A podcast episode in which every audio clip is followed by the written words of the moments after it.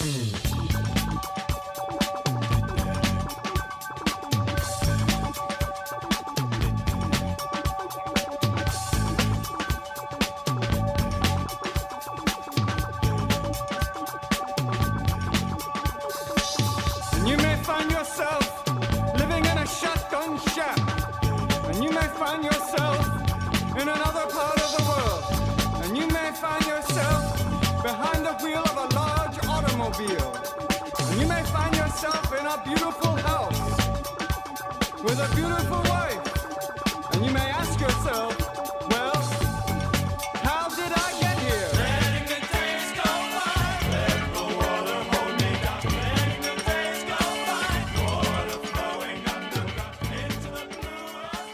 How's it going, everybody? This is Chris, and welcome to the new Sunday special series. I might uh, call you all the X Lapsed Nation because it's time for some X Lapsedination. Yeah, it's not as uh, doesn't roll off the tongue quite as uh, neatly uh, or as satisfyingly as uh, Phoenix Resurrects Lapsed did, but uh, it's the best I could do. We're talking about extermination. Uh, we're talking about that mini series I've been threatening to cover for quite a long time now, so finally we're going to do it. But we're not going to start with the first issue. We're actually going to start with the lead up to it. A five part series of shorts, or at least I thought they were shorts. We're going to find out that it wasn't quite a short, but a five part uh, prologue to Extermination here, which took place in five different issues of X Men comics from the summer of 2018. So, Countdown Extermination appeared in X Men Gold number 27, X Men Blue number 27, X Men Red number 5, Astonishing X Men Volume 4 number 13, and Cable number 159. Now we'll get the credits out of the way up front here because uh, we're going to talk about a lot of stuff that led up to this, but let's get the credits out of the way. These are all written by Ed Brisson with art by Oscar Bazaldua, or Bazaldua. Uh, maybe I got it right one of those times. Colors Erick Arciniega, letters VC's Joe Caramagna, Travis Lanham, Cory Petit, and Clayton Cowles, our usual bunch. Edits Robinson, Shan, and White. Cover price, I mean, for, for the issues that they're in, three bucks ninety nine cents each. And these went on sale from May 2nd through July 18th of 2018. So what is this and how did we get there? Well, we got to go back in time a little bit here. We got to talk right after Avengers versus X Men. Now, that's a time that uh, the X Men got jobbed out to the Avengers, and it ended with Cyclops becoming Dark Phoenix, killing Professor X, among other things. But for our purposes today, we're gonna we're gonna focus on that. Because of that, Beast Hank McCoy he decided to do something very very stupid, and what he did is he brought the original five X Men from well back in the past. Maybe it was the '60s, maybe it was just 10 years ago. Who knows? But he pulled them back from the past because he wanted to basically talk Cyclops off the precipice. Cyclops was kind of insane at this point. And this also was the entry of Brian Michael Bendis into the X Men books, which filled many an X fan with a little bit of trepidation. Um, now, the thing about Bendis here, I'm a fan of the guy. I am a fan of the guy to an extent, to a point here, because uh, I feel like Bendis, he starts a lot of his projects with a sort of like humbleness. All right? I mean, it's little changes, you know, um, kind of low key. Maybe not with the Avengers, but I mean, with things like Daredevil, even Ultimate Spider-Man, just there was a humbleness to it, a uh, an earnestness. Even his, you know, most recent stuff, his Superman stuff, it started kind of humble. Um, that unfortunately erodes to just breaking as much stuff as he's allowed to get away with before jamming onto another property. Okay, this is kind of the MO, this is the pattern of behavior that we've established here for Mr. Bendis and uh, what he has contributed to uh, a shared universe. So, a lot of people were nervous. I was also nervous when he shifted over from the Avengers because, I mean, the Avengers were the straw that stirred the drink, whether I liked it or not. And a lot of that was due, well, a lot of that was due for to a few reasons here. Uh, Marvel was pushing the hell out of the Avengers, and also Bendis's writing was, was you know, carrying the load. Now, I often say that Bendis is a fine writer. I just said I, I probably own 90% of what he's put out in as far as superhero, you know, content. I, I, I read a lot of his stuff. And I really don't mind him playing within a shared universe or masterminding big events because he's proven that he can do such a thing. But when he laser focuses on something that I'm very passionate about, like the X Men, like Superman, I start to sweat. And in both instances, the X Men and Superman, I read his first few issues and I decide, eh, nothing to worry about here. Everything's going to be great. And then I read a few more and realize that my initial fears were more right than I could have ever expected. Suddenly, everybody in the book has the same exact voice and starts behaving in story facilitating and often out of character ways. You know, people used to poke fun at Chris Claremont because uh, he had this insistence on using the strong female character, the strong female protagonist. Uh, if you check out any old, old like fan mags or industry mags, Amazing Hero stuff like that from the '80s, it's like they were always making fun of Claremont for that. It's like uh, it's like they'd, they'd mention a new character and it'd be like somewhere Chris Claremont saying, "Is there a reason this couldn't be a female?" You know, they'd be making fun of him for his for his own tropes, right? Now Bendis has a similar but different tick in that he, all of his characters devolve into nothing more than snark bots. You know, just blank nothings of characters who exist only to be snarky and sassy toward one another. You know, truth be told, when Bendis was announced as coming on to Superman, I was a lot more worried about how he'd write Lois than Clark. If I only knew how badly he'd mangle them both, I'd probably be a little bit. Uh, well, I, I, you need to you need to be optimistic, right? And you know, if I get into my own head, I, will never be. So, I was worried about Lois. Lo and behold, she's a snark bot. She's turned into a passive aggressive, sarcastic sounding board, and that's not characterization. Now, another thing about this, uh, bringing the original five from the past here the time disparity, uh, you know, the Marvel sliding timescale didn't always work here.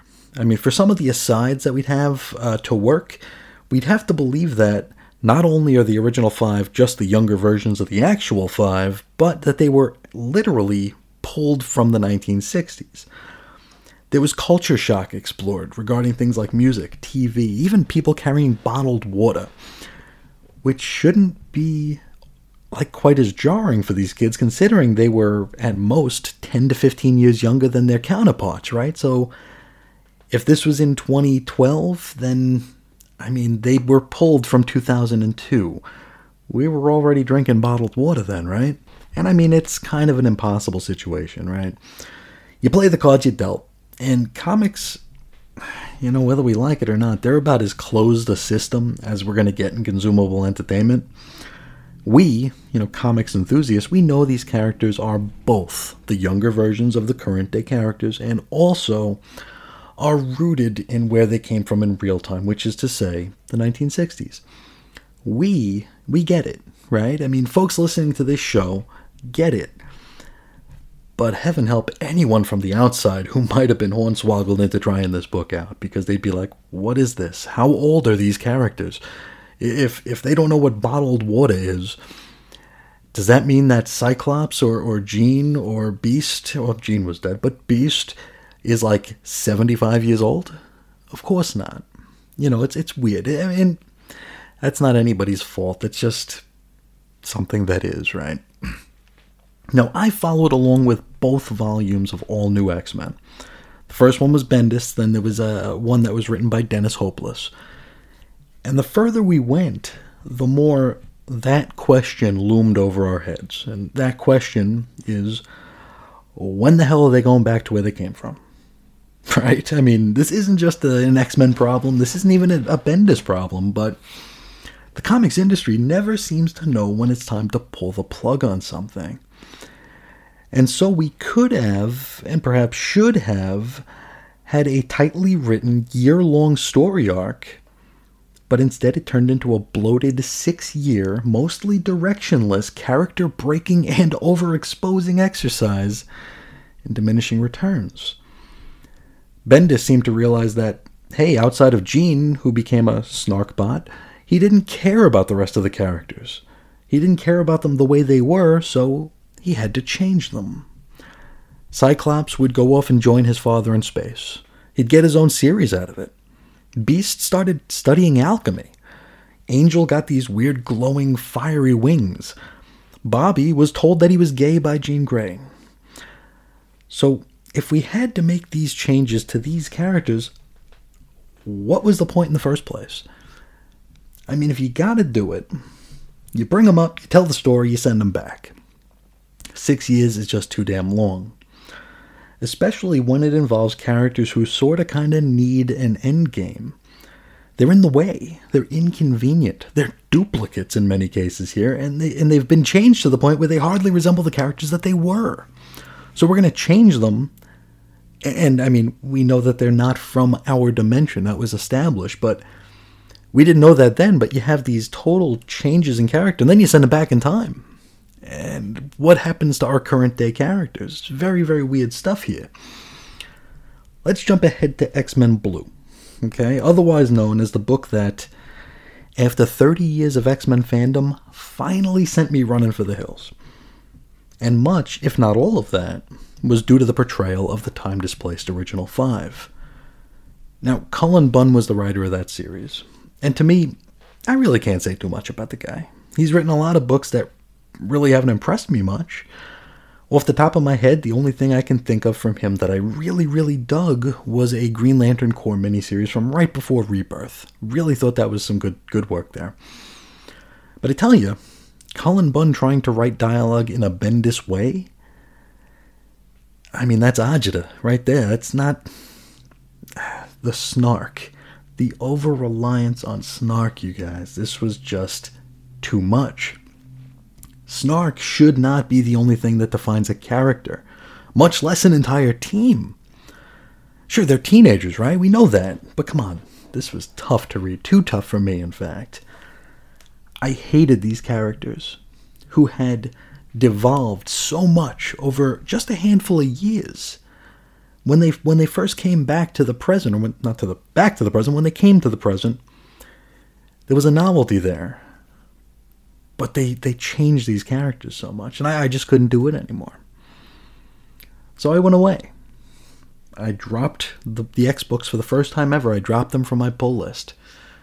You know, the first months went by where I didn't have a new X Men book in my house, and yeah, I lost sleep over it. It's you know kind of sad to say, but it's true. I just couldn't do it anymore. These characters were not recognizable to me. So I went away. But then Marvel Legacy happened. Now, this was Marvel's answer to the DC Rebirth initiative, which a year earlier reinvigorated and re energized so many lapsed fans of DC Comics. We were told that legacy characters would be coming back, legacy numbering would even be coming back. This would be the return to everything that we loved about Marvel Comics. Only it wasn't. Um, it was a half hearted outing uh, that in name only, chased people like me who had finally walked away. They were coming for me, and they weren't delivering what they what they said they were going to. Now, Legacy kicked off with a series of Marvel Generations one-shots, teaming classic characters with their current year iterations. Caused me to raise an eyebrow. Now, the X Men's contribution to this was an issue that had the time displaced Jean Grey do some Phoenixy stuff to me, it was underwhelming and half hearted. In other words, it was original recipe Marvel Legacy. Marvel Legacy number one came out, a one shot, an oversized disaster of an issue that uh, I didn't even bother to order from DCBS, but they sent me a copy anyway. Now, that happens from time to time. I'm guessing there were incentivized variants or something on this that led to them over ordering on this issue to the point where they literally had to give them away. And so I had it. And since I had it in my lap, I decided to give it a shot, see if it was going to possibly deliver on its promises. And, um, I mean, it's a slight exaggeration, but I barely recognized any of the characters in this thing. Which further cemented my take that Legacy was nothing more than a half hearted Me Too to DC's Rebirth. Which itself, in hindsight, was half hearted as well. I felt like the more I read about Legacy, the less interest I had in it. From everything from like the voodoo math Marvel was using in order to resume legacy numbering at or near a milestone issue for damn near every single book, to the fact that nothing really seemed to change outside of Marvel utilizing, you know, retro looking house ads and trade dress. I was still intrigued to see how the X Men would fare in this new legacy landscape. Would this be a return to form? Would we drop those color books and go back to Uncanny and, you know, the, the legacy books? This is Marvel Legacy, right?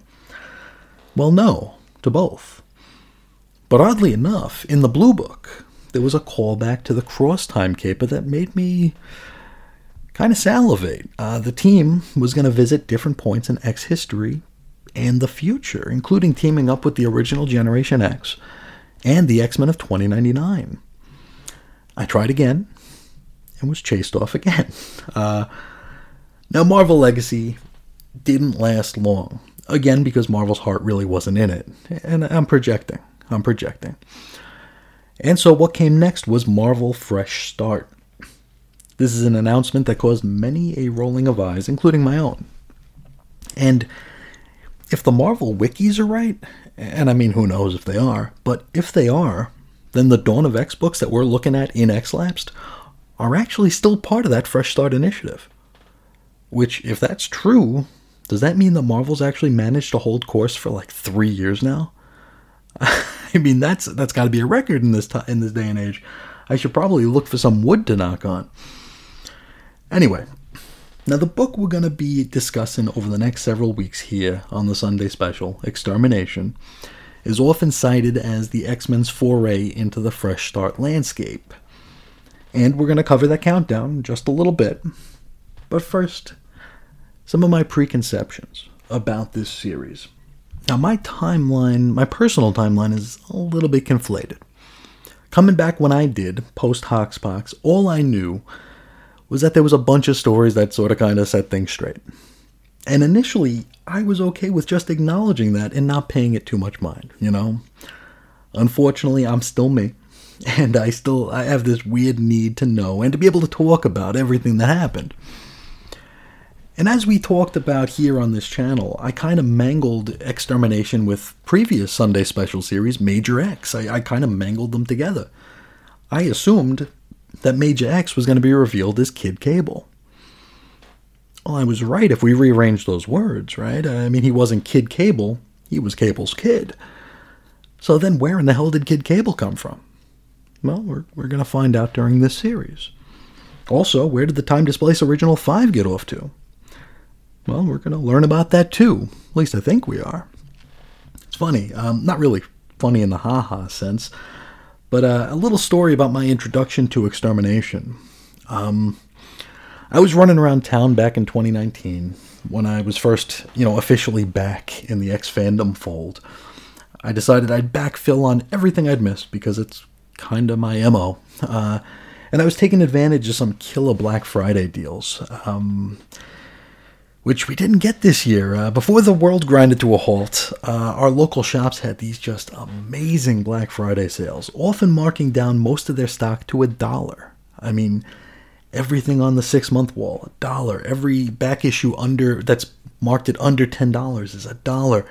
Amazing stuff here, and uh, boy, I I went to town. And uh, and so I got caught up on, on the uncannies that I skipped, the Rosenberg stuff that I didn't get, uh, even Hox and Pox, the stuff that I didn't, the issues that I'd missed of that, got them all there. Uh, got some blues, golds, blacks, reds, everything I sat on out on. And I also excitedly grabbed this one shot called X Men The Exterminated, which, in my head, I thought that was the entirety of this extermination storyline. It was not. um, indeed, it was something of an epilogue, and it wasn't all that great, but we will we will cover it in about a month.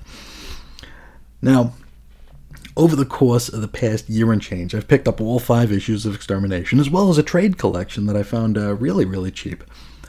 Haven't read them yet, but that's what this show's for. So we're going to Extermination. We got to get there, though. So, what is Countdown to Extermination? Well, in doing my research to put all the pieces in place for this Sunday special series, I learned that there's a series of what I assume to be backup stories called Countdown to Extermination, which leads up to the event miniseries proper.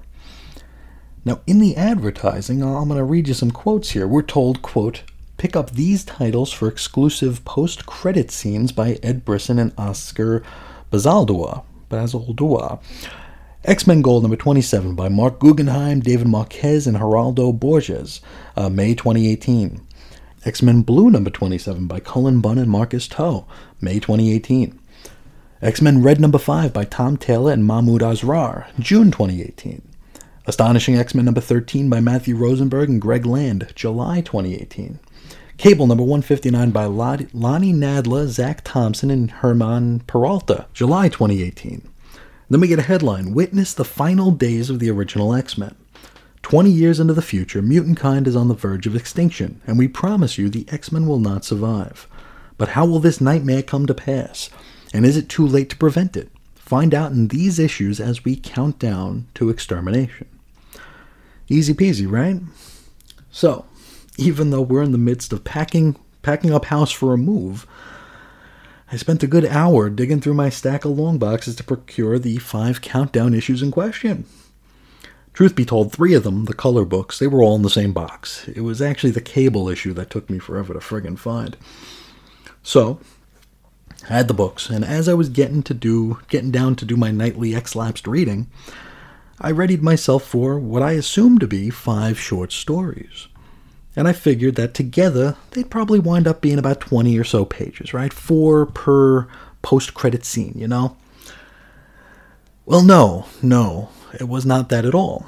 It turns out each of these post credit scenes were one single page. Hmm, seems hardly worth mentioning, does it? So, yeah, we're about to talk about a five page story right now. Sorry about that. So, how about I quit vamping and we just get to it, eh? We kick things off with our first page that appeared in X Men Gold number 27. And this one starts at the Xavier Institute for Mutant Education and Outreach in Central Park, 20 years from now. Headmistress Kitty Pryde is telling the X Men that, uh, well, all hell is about to rain down on them, and that they're likely about to embark on a suicide mission. And with that, they rush toward a, gr- a group of, what else? Sentinels. And that's it. Now, our second page from X Men Blue number 27 picks up right where we left off. An older version of the young Jean Grey is hustling some young mutants toward a ship which will, in theory, deliver them somewhere safe. Well, safe is a relative concept in this fiery future, which an older version of the young Cyclops points out. Then, an older version of the young beast, who is mutated into a white furred, goat horned critter, is killed while an older version of a young angel looks on. Older versions of the young Cyclops and Jean keep pushing into battle, and that's it. Our third page from X Men Red number 5 picks up at Cerebro in Atlantis. C S E A, you see, get it? Here, the original Jean Grey, as denoted by the horrendously ugly costume they gave her in X Men Red, and Nightcrawler, among others, are fighting off Sentinels. We get confirmation that everyone back at the mansion is dead. Jean laments that there's nowhere left for them to run. And that's it. Our fourth page from Astonishing X Men Volume 4, Number 13, is back at the Xavier Institute, and the only X Men left standing are Dazzler and Warpath. Okay.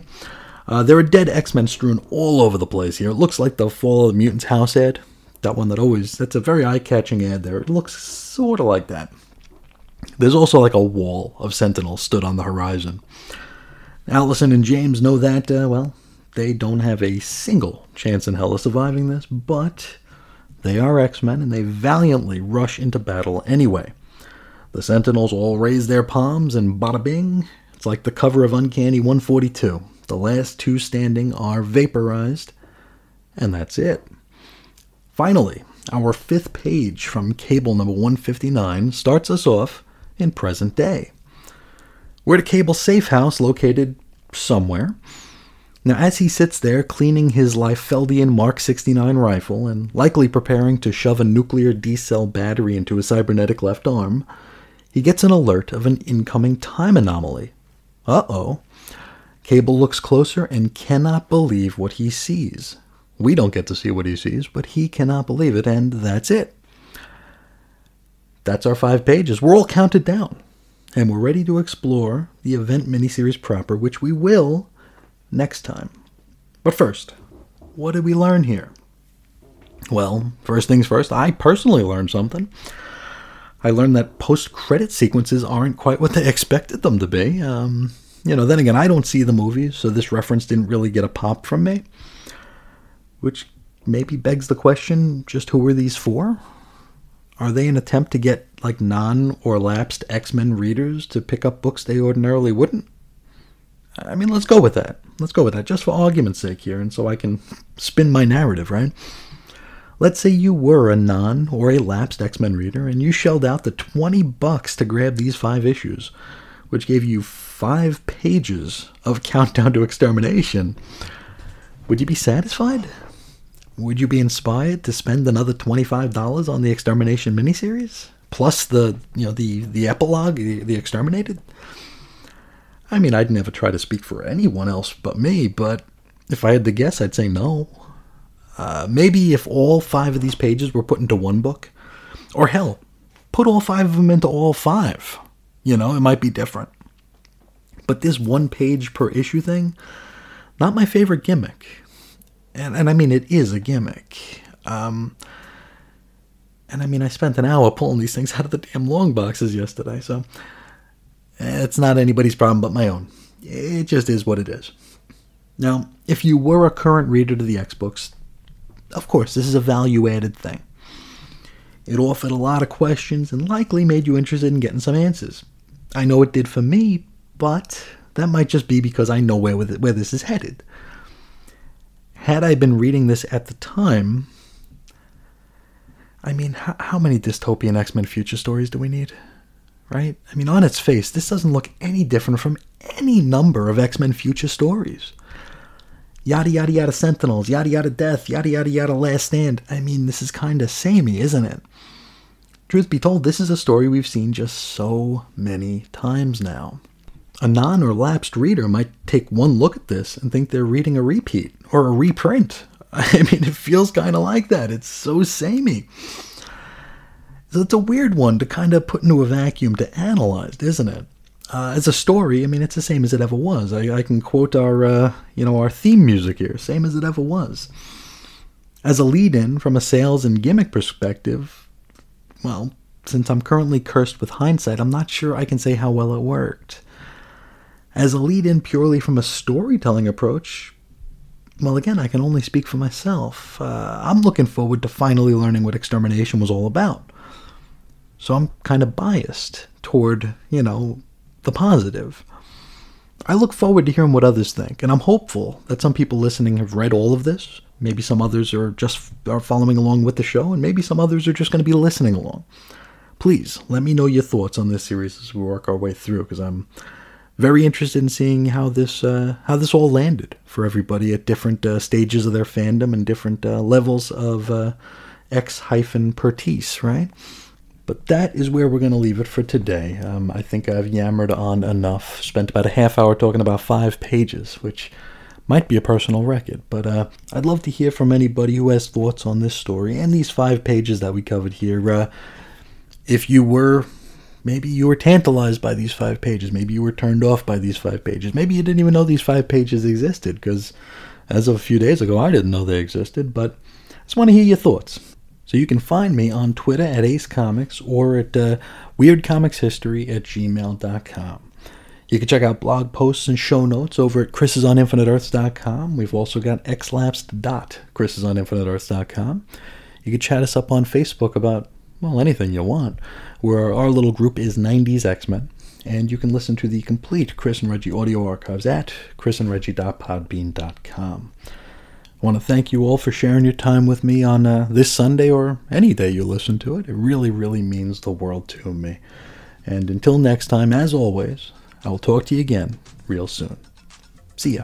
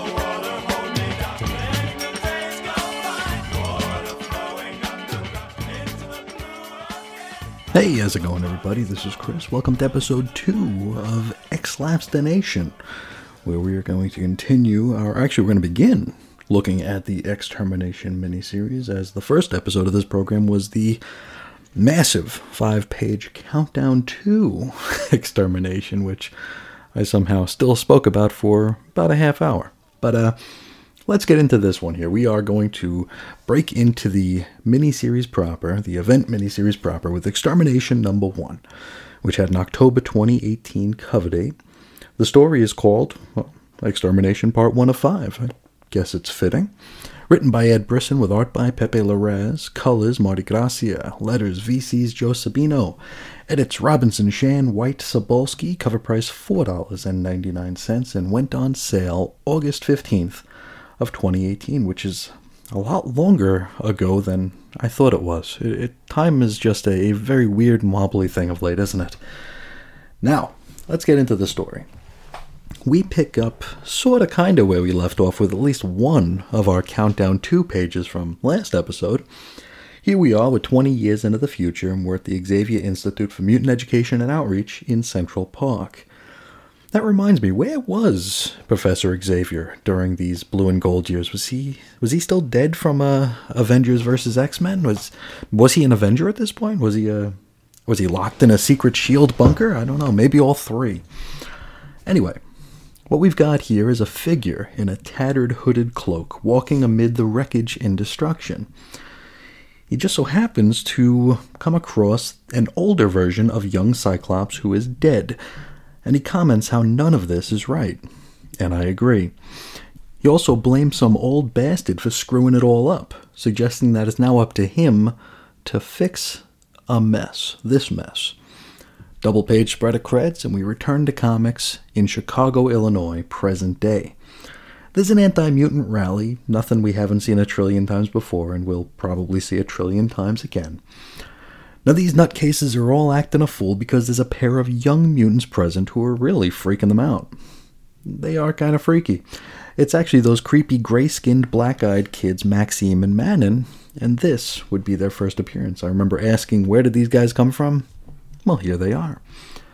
Now, to really drive home the ignorance of these demonstrators, they're also expressing that they have a problem with the fact that these children speak French we can't just go halfway, can we? We have to go full on xenophobe here, which might suggest that these demonstrators are just flat out bigoted than mutant phobic. I don't know where I'm where I'm going with this, but it just felt like an unnecessary addition here. I mean, they could have been bad enough people just hating mutants. I don't know. Whatever the case, the X Men Blue Team are here on the scene to pull the rescue. The time displaced Original Five are joined by Bloodstorm, Bloodstorm. Wait, wait, wait. It couldn't be.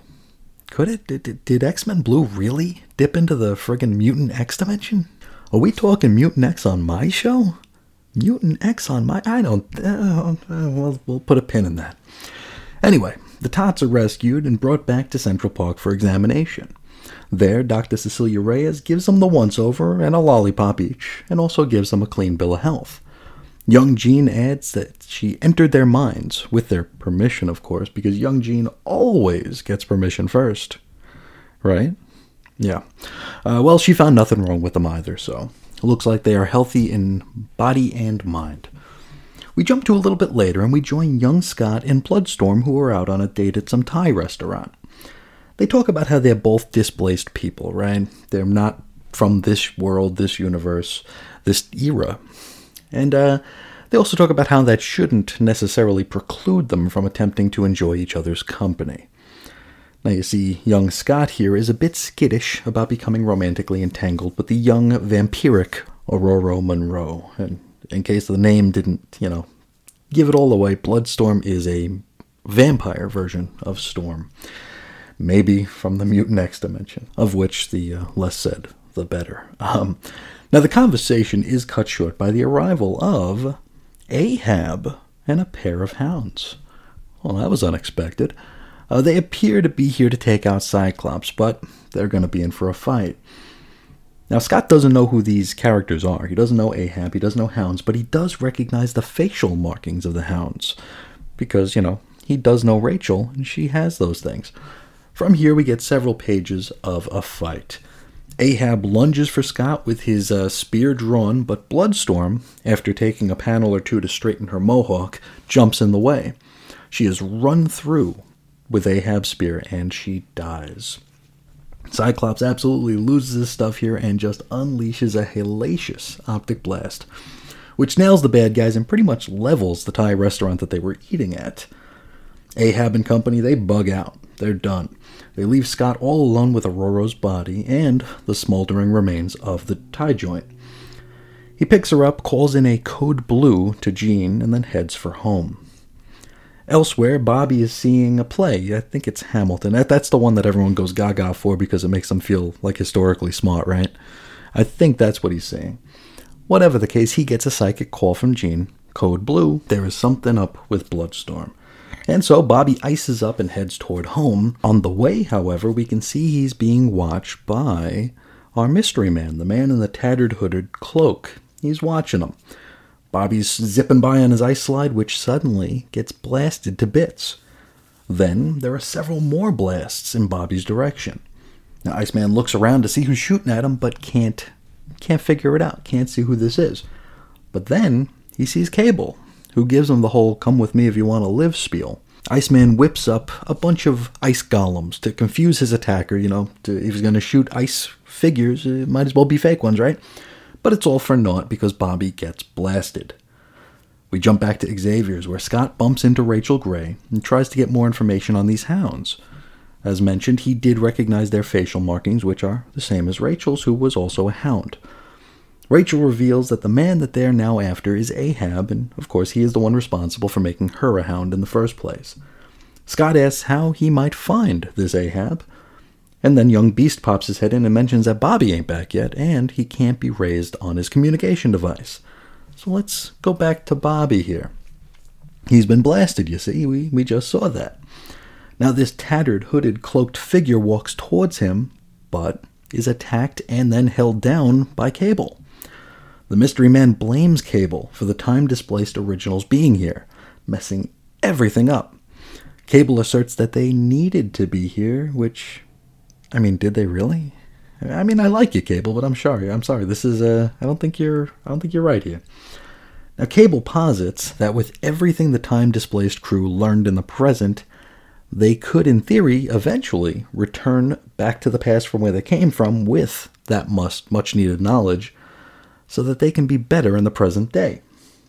And you know, part of me wonders if that might have been Brian Bendis' original plan for this book like sort of a way to do an in-story reboot of a handful of characters, and uh, let's put a pin in that. We'll talk about that after we're done with the synopsis. Jump back to Xavier's. Young Jean is hooked up to Cerebro to try and find Bobby. She can find him, but she can't connect. It's almost as though he's been knocked offline, is what she says. She can tell that he's not alone, though. There are two others with him. One is using a psi shield, and the other is Cable. Oh, Warren, uh, Angel, he's here, by the way. He doesn't do a whole heck of a lot but stand around silently, but he's here. So we're getting to see all the original five uh, time displaced mutants here. Beast asks if Jean might be able to get inside Cable's mind in order to see whatever it is that he's seeing. Jean expresses a little bit of reluctance. I mean, I don't know if they're just like retconning her to be really, you know, super careful with her powers after we saw several years of her not being. I don't know, maybe she learned a lesson. Maybe she's growing as a character just in time to be booted off the table. I don't know. Let's go back to the fight. Cable and the mystery man roll around for a bit, with our hooded fella getting the better of the exchange. Then, with Cable on the ground, our mystery man points his gun at him point blank. He tells him that the old man has outlived his usefulness, and then kills him. As he walks away, he comments that the old man really should have seen this coming. Whoa, deja vu, right? Huh.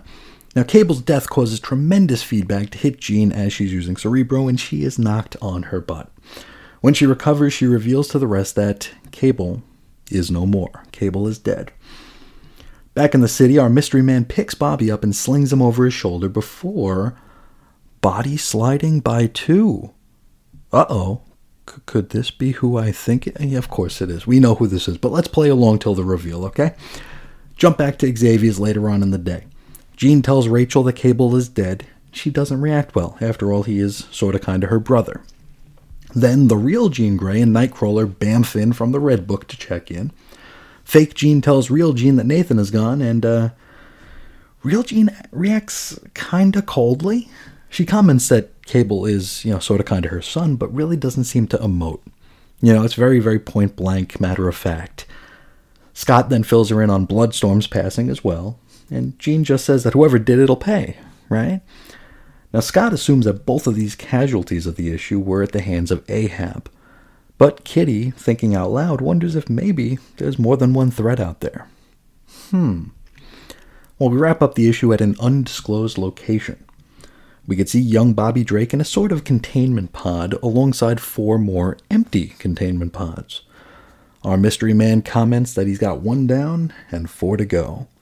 And we close out with the revelation that our big bad for this issue was, say it with me, Kid Cable. Here he is. This is where he came from. I answers one of my biggest questions from this X Labs experiment. Even though we, we kind of knew, it's it's nice to have the uh, it's nice to have the confirmation here and uh, and actually cover the story that he makes his first appearance in. We do wrap up the issue with a missive from Ed Brisson, who is the writer of this book and this series. And uh, one key takeaway from this uh, missive here is the mission statement for extermination here. The one thing they wanted to keep in mind as they put this series together. And it comes down to four words Your back issues matter. I am on board with that. You know me. I am a huge fan of lore, and the fact that this series will make a conscious effort to make it so everything we've read before actually matters and feeds into what we're doing. Hey, nothing but uh, nothing but thumbs up for that. So we will have a lot of fun analyzing the uh, you know the next four issues of this miniseries here and seeing what bits and pieces of history that are being uh, played with and uh, perhaps manipulated or just used to serve the story as it uh, continues. So really happy about that. Let's talk about this opening chapter here, which was really good. Really good opening chapter here. Um, of course, I am coming into this having the main beat of the issue spoiled. It's not a fault of the issue. It's not a fault of anybody. This was a pretty big reveal. I mean, we've got a whole ongoing series going on right now, which features our big reveal character, right? We do have Cable, one of the best books of the Dawn of X line right now, right? He, this is where the kid came from. And we've also flashed back to this old man Cable death scene a few times at this point, right? Now, that said, plus the fact that I drag my feet on reading this, like I said, not a fault of the story. And even with the knowledge, I still very much enjoyed the way this all played out. Gotta say, I was completely ignorant to the fact that Bloodstorm was part of the blue team. Um, but I mean, and I, I give Mutant X a lot of grief and a lot of guff, but I love lore, right? I love lore, and if this is in fact the same Bloodstorm as the one from the Mutant X dimension, I'm fine with it. I'm fine with it. I, will I'll still razz Mutant I'll still make fun of Mutant X when when it comes up in conversation. I'll still roll my eyes at it, and I'll still have you know some tremors from uh, having had read it. But more lore, more continuity. To me, that's a good thing. And I mean, the mission statement here: the back issues matter. So perfect, perfect, perfect, perfect. Speaking of which, let's look at the other big bad here. Not just Kid Cable. We also have Ahab. Now, I'm not sure if I'm reading too much into this, but here's a hot take from back in the extremely long ago. Now, when I entered the X fandom circa 1991 or so, one of the biggest mysteries, not just in X Men comics, not just in Marvel comics, but in the entire comics industry, was just who the hell is Cable, right? And in letters pages and comic shops, on Usenet, uh, speculation was at a fever pitch. And one of the leading theories back then was that Cable was Ahab, which is weird, right? Back in the Days of Future Present crossover, which took place in the X Book and Fantastic Four annuals, I think 1990 or so, Ahab was the big bad there.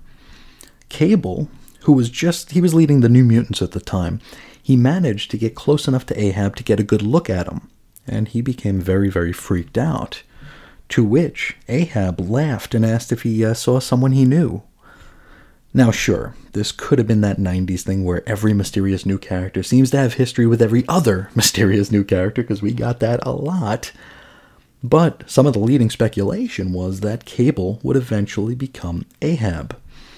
That didn't turn out to be the case, as if I'm remembering right, a minor character from Excalibur would be revealed as eventually becoming Ahab, but it was definitely interesting food for thought. And, I mean, if we're taking Comic Shop and Usenet rumors into account, his inclusion in this story, which has a heavy cable focus, is pretty neat, right? It's interesting stuff. At least to me. I mean, I can't speak for everybody. Let's talk a little bit about the cable on cable violence here. As mentioned, we've seen a few takes on this scene over the past little while in the Dawn of X books, and they're always similar, but never quite the same. You know, uh, sometimes the dialogue is slightly different, Kid Cable's cloakedness is inconsistent, but it's really the main beat that matters, right? Kid Cable kills Old Man Cable. But let's go back to the reasoning for this standoff in the first place. Now, if I'm reading this right, Kid Cable sees what the future will bring should the time displaced Original 5 remain in the present day, and would very much like to avoid that future. Old Man Cable's assertion is that the Original 5 needed to come to the present in order to go back and be better people, in order to make the X Men as a whole better in the present. Let's talk about that. I've long spoken about Bendis having like two or three stock plots before I get into it, I'm a Bendis fan. I like much of his work. I own almost all of his superhero work, and that's a lot of damn books. But when Bendis gets stunty, he gets stunty, and it comes down to two or three plots. First one, everything you thought you knew was wrong. Second one, secret identity reveal. Third, reboot, relaunch, recycle. Right? Part of me now wonders if when Bendis pitched the all new X Men, assuming he did, and it wasn't an editorial mandate or a marketing stunt or whatever, if it was with an eye toward eventually rebooting the X Men via Butterfly Effect. And I mean, we could get into things like time loops and splinter timelines and whatnot here, but that sort of talk is a little too abstract for me, and it also doesn't serve my narrative or story, so we'll set that aside. So let's look at this from old man Cable's point of view.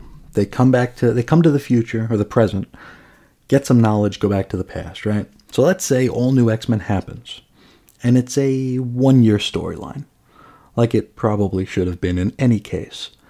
Then say the young X-Men go back to the past with all the knowledge and go about setting things, you know, quote unquote, right. That would or could, in effect, rewrite the X Men from that point on. And it could have been a very interesting experiment. And as frustrating as it would be for us tenured X fans, it would have delivered an in canon rationale for removing some inconvenient bits of X history. I mean, let's consider some of the bigger beats from the from even just the Claremont era, the early Claremont era, even some I guess Claremont adjacent stuff here because it's not his work and it's actually before he came on. Does the deadly Genesis trip to Krakoa happen with Vulcan, Sway, Petra, and Darwin? Does that happen? If we know how it ended, do we still do it? Would Dark Phoenix still happen? You know, if the original five know that the Phoenix Force and Jean are two different things, does it happen? If Jean's presumed death doesn't happen, does X Factor happen? Does Scott still meet and marry Madelyne Pryor? Is Cable even born in the first place?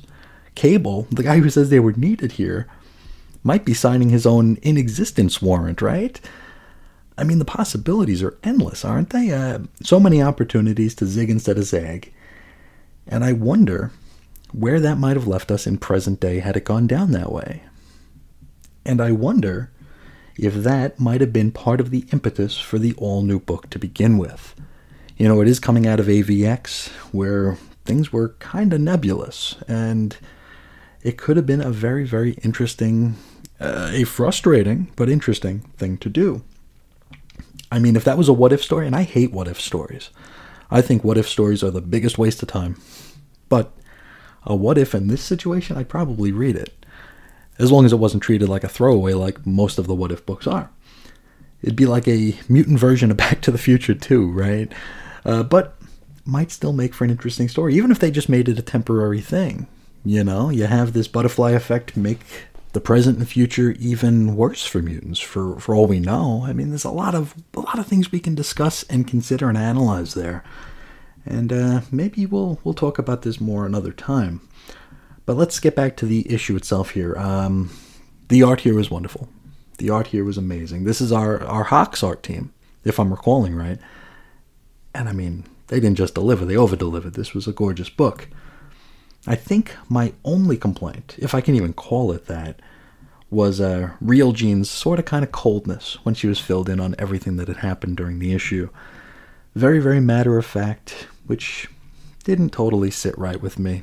Maybe I'm, I don't know, maybe it's hard to read a tone in, you know, sequential art. So she just looked very, very matter of fact. Um, overall, I'm really happy to finally be getting around to this story. And I'm also really glad to be able to share it with all of you here. And if anyone listening would like to share some of their what ifs, you know, if the original five were sent back with the knowledge of everything that was yet to come, and what would have changed, what wouldn't have changed, what would have been better, what would have been worse, just all your hot takes. I'd love to hear them, and I would love to share them here on the channel for future discussion. So please don't hesitate to reach out with some uh, some far flung hot takes. I, would love to hear them and share them. But uh, think that's all I got to say about this issue. If you would like to get a hold of me and maybe share some of your ideas, please feel free to do so. You can find me on Twitter at Ace Comics or weirdcomicshistory at gmail.com. You can find blog posts and show notes over at chrisisoninfiniteearths.com, also xlapsed.chrisisoninfiniteearths.com. And you can also share your thoughts on our little Facebook group. That is 90s X-Men on Facebook. And you can listen to the entire Chris and Reggie audio archives at chrisandreggie.podbean.com. That's where we'll leave it for this fine Sunday. I'd like to thank you all so, so much for sharing your time with me today, and I really look forward to hearing some of your thoughts on uh, this issue and some potential fallout had uh, things gone a different way. So, thanks once again, and until next time, as always, I will talk to you again real soon. See ya.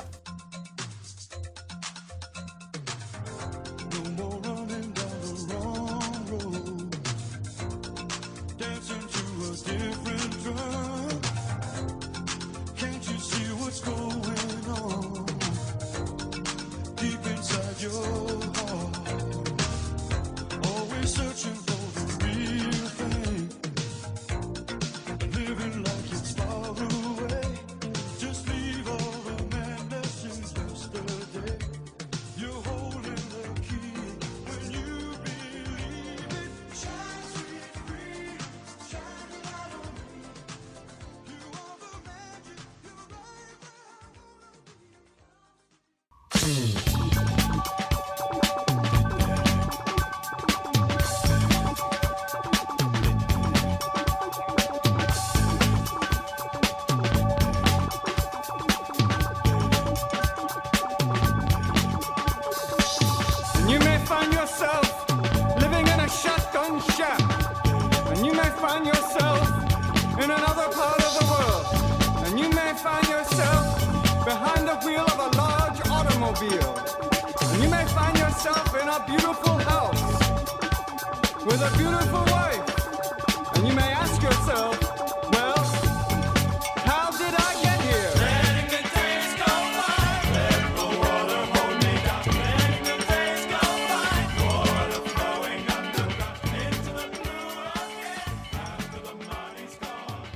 Hey, how's it going, everybody? This is Chris. Welcome to episode three of X Nation.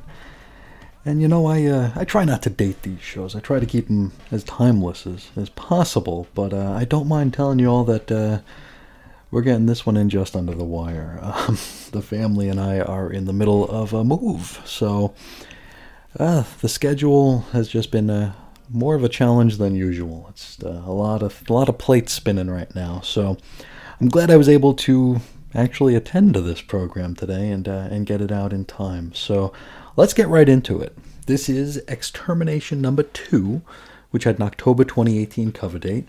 The story is called, ironically enough, Extermination Part 2 of 5, written by Ed Brisson with art by Pepe Larraz, colors Marte Gracia, letters VC's Joe Sabino, edits Robinson, Shan, White, and Sobalski, cover price $3.99. Went on sale August 29th of 2018. Now we open in a grocery store in Passaic, New Jersey where one Calvin Rankin, hmm, that's the uh, the mimic if you're nasty, I guess, uh, he's checking for expiration dates on half gallons of milk. He's greeted by Kid Cable, who shoots him right in front of a whole bunch of people. The mimic, who lay unconscious, is told that his services are required, and uh, yeah, I think that's what we'd call uh, starting off with a bang. We jump over to the Xavier Institute for Mutant Education and Outreach in Central Park, which is a ridiculously long name every single time I say it. There, Scott is having himself a sulk on the steps. In fairness, his would be girlfriend Bloodstorm was just murdered. And since Ahab was looking for him when he killed her, Scott, you know, he blames himself. I can understand that. Now he's joined by Jean Grey, who lets him know that she's here for him if she wants to, if he wants to talk, and even if he doesn't, she's still there for him. Oh, and she also will not pry into his mind. And it's kind of funny how she kind of has to mention this with everyone she speaks to now. In all honesty, this was a very nice scene. I liked it a lot. Uh, we jump ahead a little bit to a big ol' amalgamated X Men Color Guard and adjacent meeting, which I swear is all we're ever seeing in these color book era crossovers, isn't it? The meeting, as always, is being conducted by Headmistress Kitty, uh, Shatterstar, he's the last to arrive to the meeting, and it's confirmed to him, and I suppose to us as well, that Cable is 100% dead. Also, Bloodstorm, she's dead too, and oh yeah, young Bobby's missing as well. Uh, they don't know, however, if young Bobby is still among the living. To which real Bobby suggests that should young Bobby die, then he probably would have disappeared, right? Now, real Hank suggests that that's not a definite cause and effect situation. Bobby cites that when young Scott was briefly offed during the Battle of the Atom event, and real Scott vanished briefly, he uses that to cite proof of his theory, right? Poor fellow must not know that we've changed editors in chief and we lost Bendis to DC Comics by this point, so anything that happened there, your guess is as good as mine. Kitty then lays out everything the X Men know at this point in time, which is basically Ahab probably done it all. Now, Ahab, the word Ahab is Rachel's cue to dump a whole bunch of angsty exposition on us. First, she's kicking herself for not realizing that Ahab was returning, you know, since her hound markings have been showing up again. Though, in fairness to her, that seems to be something that's usually left to the artist's discretion. Sometimes she has the markings, sometimes she doesn't. It doesn't always signal proximity to Ahab, does it? It's just sometimes the artists like drawing them, sometimes they don't. Anyway, Rachel knows about the future that Ahab comes from, and yada yada yada yada yada. Kitty goes about laying out the plan. And it's our it's our Justice League Justice Society summer special. AKA the very same thing Kitty had the X-Men do during Phoenix Resurrection. You see, we're breaking off into teams, with nary a MacGuffin in sight either. Now that's not all. Each of the four teams that she's splitting the X Men into will include one member of the time displaced original five. Well, well, the four that are left, right? To protect them. So, okay, you know, that kind of makes sense. If Ahab is after the time displaced original five, then hey, let's protect them as best we can. Well, young Scott, he gets up and he stomps out of the room. Young Warren runs after him, and they're soon joined by young Hank and young Jean. And uh, I'm not a big fan of drinking games, but if you if you did it whenever I said the word "young" during this episode, I I'm sorry. I'm really sorry for your uh, for your liver. Now Scott, he's ticked off because he feels as though the X-Men are babysitting them. And well, yeah, they they kind of are. And well, yeah, they kind of have been ever since you all showed up in the first place. So this is no different than usual. Now, as the kids argue, Jean picks up on some sort of presence nearby. Out of nowhere, Warren is shot and he's KO'd right off the bat. He's really getting his money's worth being a part of this event, isn't he? You know, he's he shows up. Uh, then Hank is hit with a Bafo trank dart, which puts him out of action as well. Jean then guides Scott into the park where she senses the presence. Scott indiscriminately blasts at some trees, and uh, this reveals their aggressor, Kid Cable, who Scott immediately recognizes as a younger version of Cable, like straight away, which I don't know, I probably would have guessed X Man myself, but what do I know? So there's a struggle and a brief argument over whether these time displaced teens should be in present day. Then Cable grabs the KO'd Angel and body slides by two right out of Dodge. The rest of the X Men conveniently arrive on the scene right as Cable's dust begins to settle. The kids explain that they were just attacked by a younger version of Cable, which confuses damn near everyone. Real Jean asks young Jean to join her at Cerebro for safekeeping. Young Jean ain't wanting none of that. Instead, she wants to head off with the remnants of X Force. That'd be Cannonball, Domino, Warpath, Boom Boom, and Shatterstar. Later, young Hank wakes up from his trank slumber in Real Hank's lab. Real Hank tells young Hank that they were attacked by young Cable. You know, since young Hank was fast asleep at the time of the reveal. Young Hank suggests that young Cable is acting quite brazenly, to which real Hank posits that this wasn't a brazen act, but a desperate one. We next shift over to young Cable's safe house, where it would appear that he's sawing Angel's wings off. Okay, and uh, Kid Cable's gonna be a good guy, huh? Mm. Okay, let's jump back to the Xavier Institute for the ending here.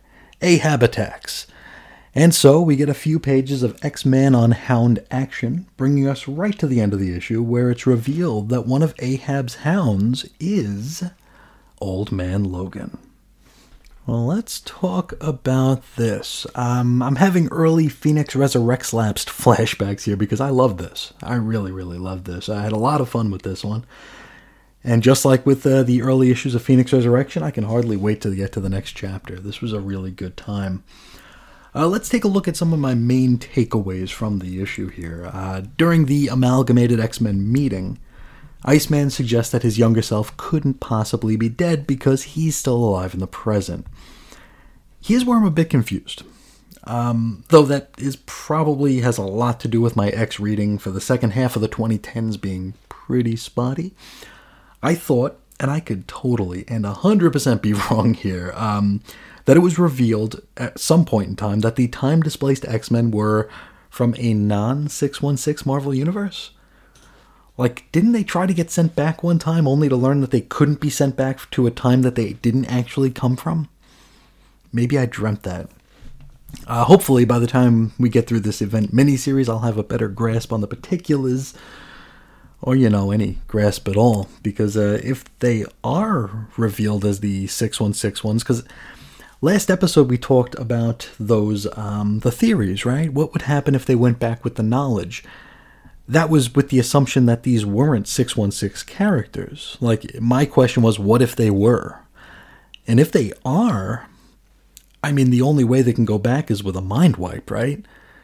Which I, I hope I didn't just spoil myself, because uh, that's the only way I could see them going back in back to the 616 would be with a mind wipe, and maybe that's why uh, Kid Cable is sawing off Angel's weird wings. I don't know. I don't know. We'll find out as we get there. Uh, now, I really liked that the uh, teenage X Men were acting like teenagers here, in the in the timeless sort of way, like the stuck between childhood and adulthood sort of way, and not certainly not the talking like they're constantly posting on Twitter sort of way. Now, that to me was among the main failings of X Men Blue, they turned the too cute, snarky banter up to 11 in that book, which A, sucked, B, didn't give me a team I wanted to root for, and C, sucked. Now, having Scott be perturbed that the X Men are trying to babysit them made perfect sense. Uh, also, the fact that the X Men are kind of usurping a fight which Scott felt was theirs, right? It was their fight, the original Five's fight against Ahab. He was coming for them. And here we are with Kitty and and the you know the main X Men saying, "No, nah, we got this one." You know, got to remember. I mean, Scott, while young, has been a field leader for a, a while now. Now, having Kitty more or less more or less bench them would certainly be seen as something of a slap in the face. And while that wasn't that isn't the intention, uh, a teenager of any era could see it that way. So I like the way this was portrayed. I'm not so sure about Scott recognizing Kid Cable right away. That seems a little bit convenient. I think I'd have preferred it had Scott recognized that the kid was familiar and maybe had a suspicion but wasn't 100% sure who he was here. Though, in fairness, we've only got three more issues to fill, so we got to keep this thing moving on. Uh, the cliffhanger. Cliffhanger was something. I, I gotta say, I mean, I know I, have read The Death of Wolverine. I've read the first maybe, uh, boy, six months to a year's worth of Old Man Logan when he was in the 616 post Secret Wars. I don't know where I don't know where he went to. I don't know how we get rid of Old Man Logan. So is this extermination event his swan song as well? Are we getting rid of the original five, Old Man Cable and Old Man Logan here, and Bloodstorm? I guess. Um, are we going to get the reveal that he's always been a hound of Ahab? Um, or is this cliffhanger something that'll just resolve itself within the first couple of pages of the next chapter? I'm not sure, but I am very much looking forward to finding out. The art. Let's talk about the art here. It was pretty phenomenal, as should be expected from the talents involved. A really nice looking book, which made this event feel even more important than it already is. Uh, overall, maybe I'm being a little bit Pollyanna here, but I'm having a heck of a time with this so far. Um, of course, I was also having a great time with Phoenix Resurrection until the final issue as well. Let's hope that this one doesn't go the way of talking to a bird for an entire issue. Uh, really good stuff here. Uh, if you haven't checked this out yet, I definitely, definitely recommend you do that's about all I got to say about this issue. This might be the shortest episode yet, and it's for a book that I absolutely adored. Go figure. I guess I guess you get more time when you complain, right? When there's stuff to complain about, you can't shut me up. But I hope you're enjoying the coverage, and I hope you're enjoying the book if you are following along as well. Uh, if you are, please, please consider reaching out and let me know how you feel about this series. Uh, maybe give me some of your original five time displaced X Men memories. How how did you how did you like it when they showed up? How did you like it when they wouldn't leave? how did you like it when they finally did? Uh, please feel free to reach out. You can find me a few different places on the internet. You can find me on Twitter at Ace Comics, or you can hit me up on the old fashioned email at weirdcomicshistory at gmail.com. You can find blog posts and show notes over at chrisisoninfiniteearths.com, where I'm just shy of a week away from uh, my five year anniversary there, posting new comics related content every single day since January 31st. 2016. Long, long time ago. So, yes, Chris is on InfiniteEarths.com. If you'd like to talk to us on Facebook about X Men, about anything you want, find us. We're at 90s X Men and you can listen to the entirety of the Chris and Reggie audio archives at chrisandreggie.podbean.com. Well, that'll do it. This is almost certainly the shortest episode of this program yet, unless there's an episode of Major X Lapsed I'm forgetting about that might have gone a little shorter. That is a possibility. There was a not always a lot to talk about in that one, but uh, I'd like to thank you for sharing your time with me all the same. It really, really means a lot. And until next time, as always, I'll talk to you again real soon. See ya.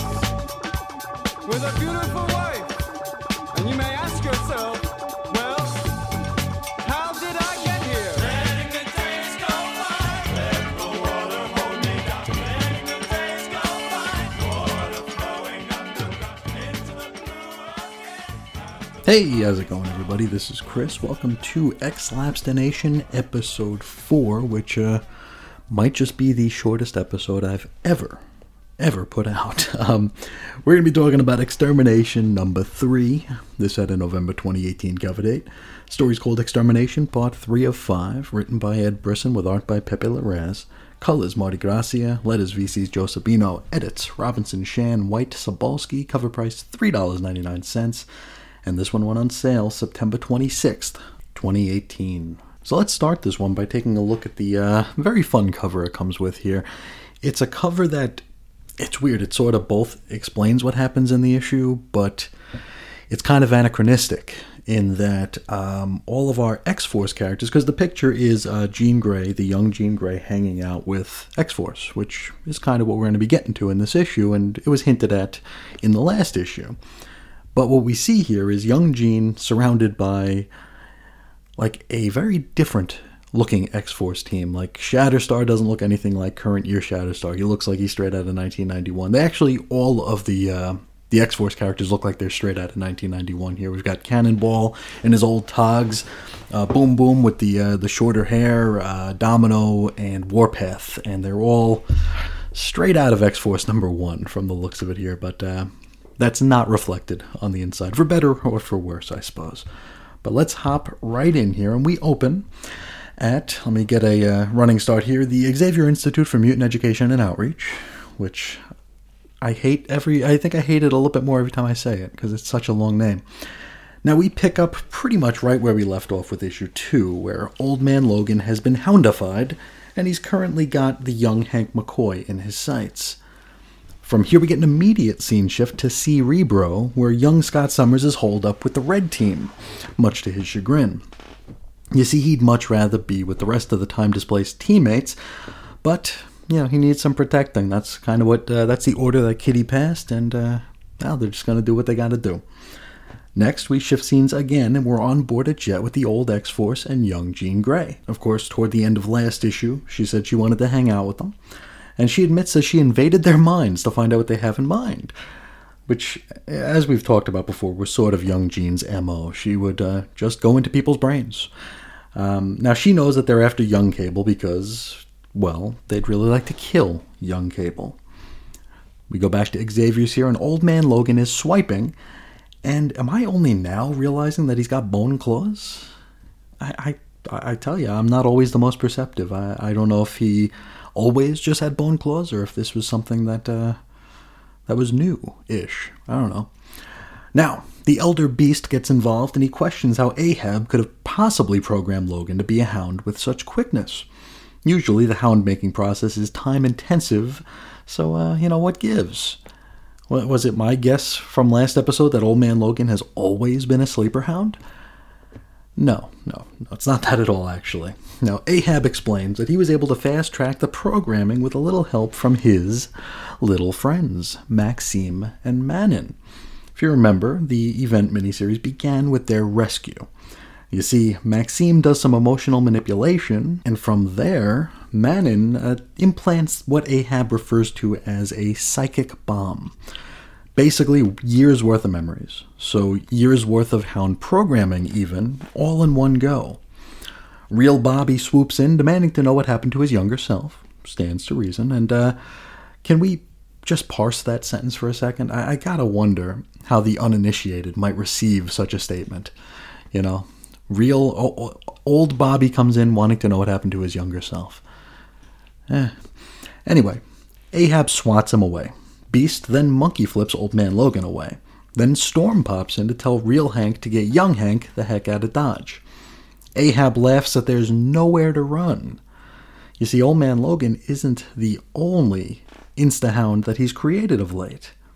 And so, with a snap of his fingers, we shift scenes back over to Cerebro, or Cerebro, the underwater place where the Red Team hangs out, where young Cyclops is suddenly attacked by Nightcrawler. Now he gets grabbed and bamfed.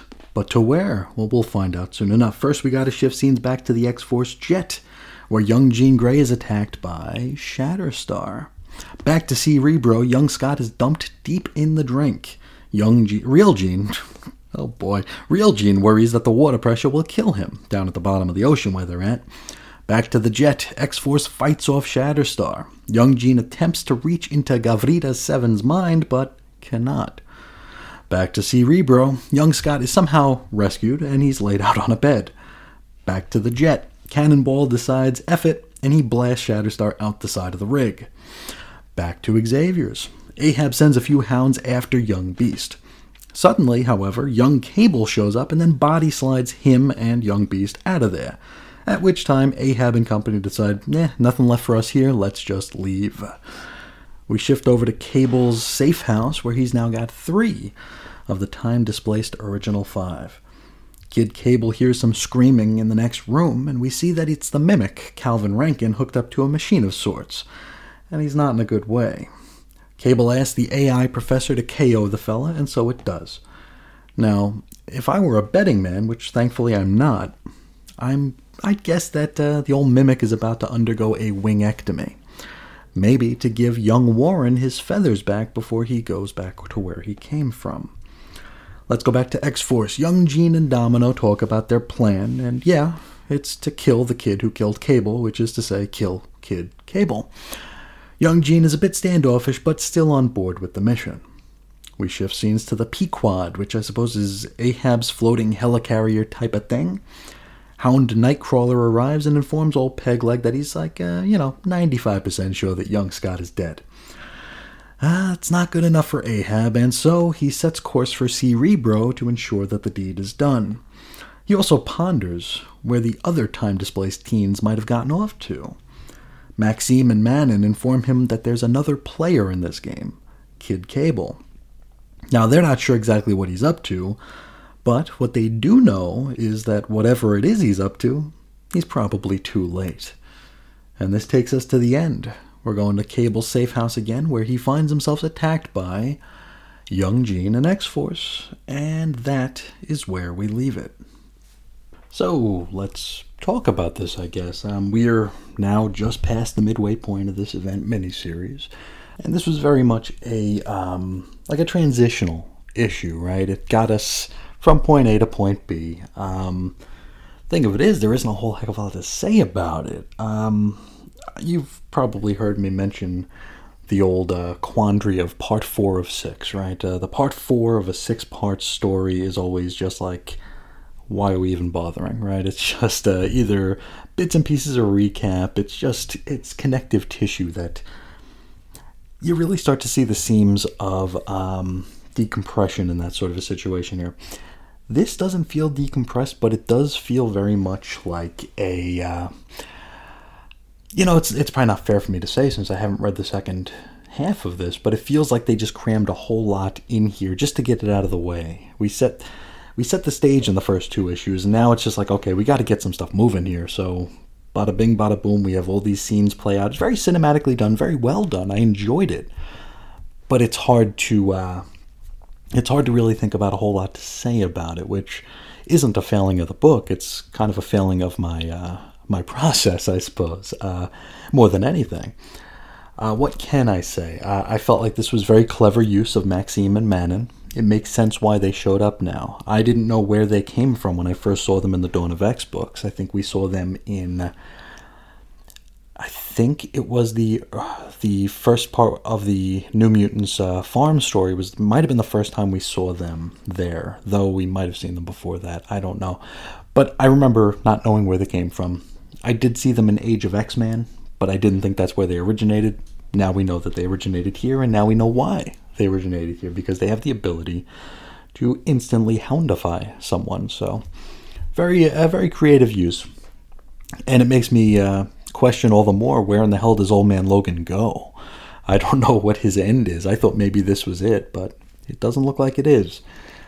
Um, now, if this story is headed where I think it might be headed, this is very clever use of Calvin Rankin, the mimic, as well. Um, over the years, young Warren, young Angel, got like those weird glowing wings, right?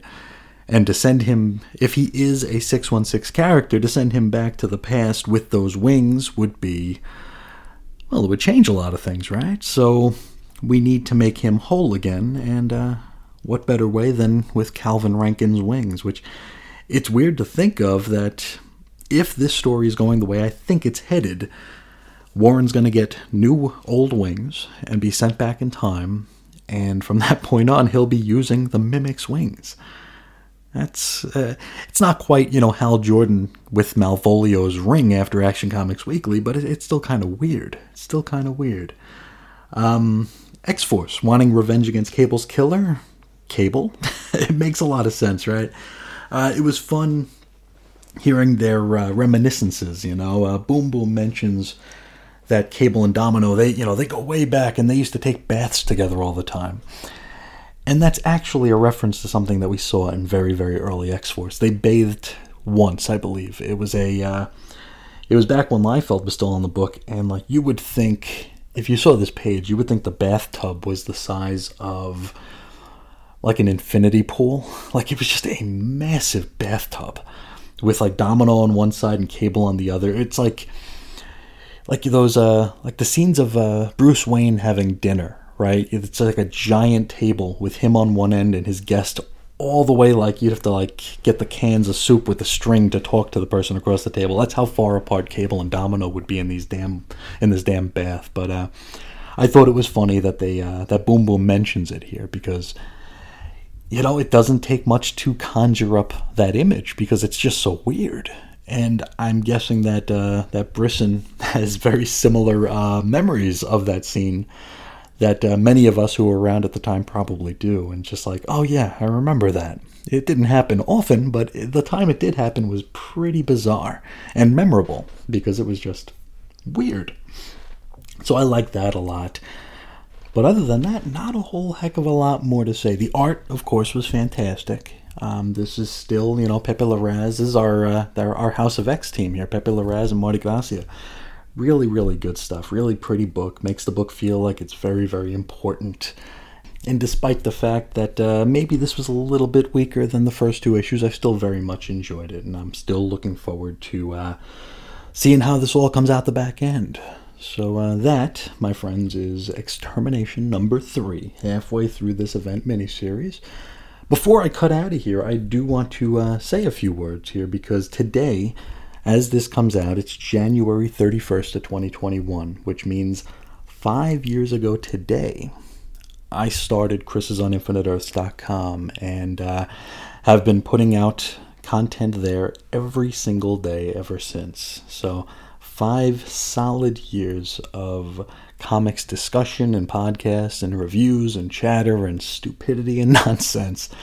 And uh, I would like to thank everyone for their support over these last five years. I really wish there was more I could do to celebrate and commemorate, but uh, as I've mentioned in several shows of late, I'm in the middle of a move, so time is not on my side as far as uh, being able to set aside time to adequately celebrate something like five years of uh, solid blogging. Maybe I'll put up a few words on the site uh, if I can find the time, or even think about how I want to pursue it. You know, um, Chris's on Infinite Earth started as one thing, and now it's something very, very different. Uh, and a lot of that's out of necessity, and a lot of that was affected by uh, events of the past couple of years. So I hope everyone is still enjoying what it is that I do, and uh, I would like to thank everyone for letting me be a part of this community for as long as I've uh, been trying to be a part of this community. So thank you all so much. And uh,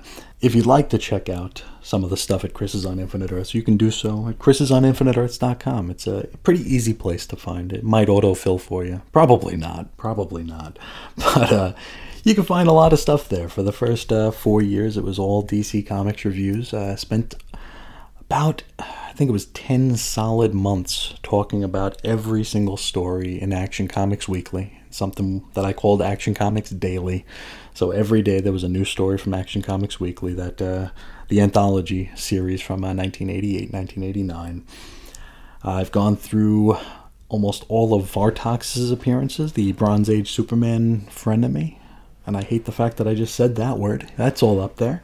We called that Vartox Week, and it took about a month. So there's that. Uh, also did all the bonus books and uh, and preview inserts from DC Comics throughout uh, the early 80s and into the uh, late 80s with the uh, post crisis versions of those. Those are all up there on the site.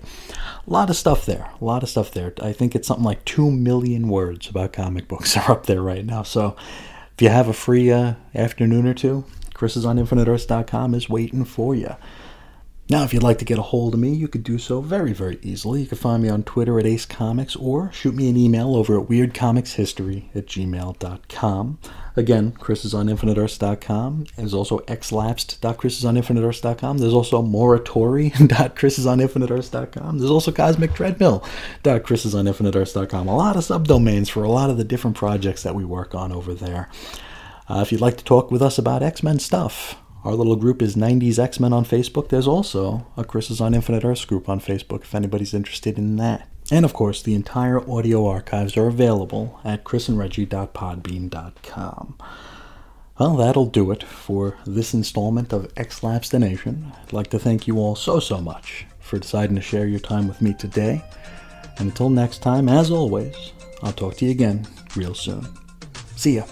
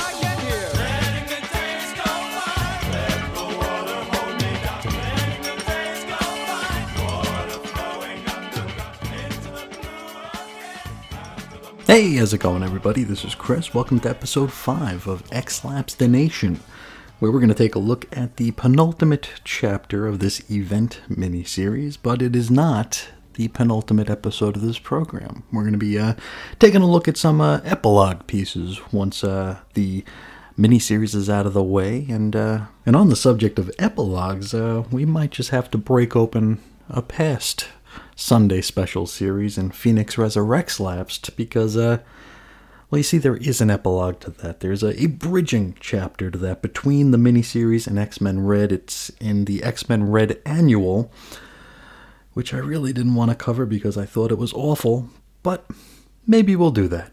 Maybe we'll do that. Let me know what you think if, uh, if I should uh, venture into uh, someone throwing a hot dog at Nightcrawler, uh, a, a hot dog that tastes like mustard and bigotry.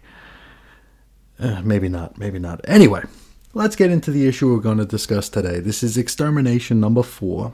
Had a December 2018 cover date. The story's called Extermination, Part 4 of 5. Written by Ed Brisson with layouts by Pepe Larraz, pencils by Ario An- Anindito, uh, inks Dexter Vines, colors Erick Arciniega, letters VC's Joe Sabino, edits Shan White Sobolski, cover price $3.99, and this one went on sale on Halloween of 2018.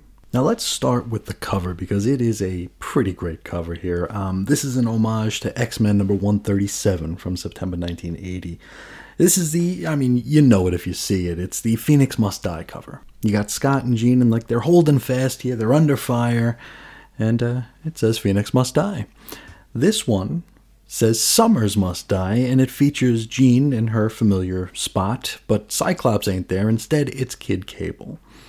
Now, they do attempt to make the trade dress look retro as well, but I mean, they do. It works, but it's a bit anachronistic to the cover that they're homaging here. Um, if you're familiar with Marvel Comics in the 80s, you might remember like the big, like empty M shape that they'd use, where like they'd stick the issue number into one leg of the M and the price would be in there, and then, you know, they'd stick the comics code stamp.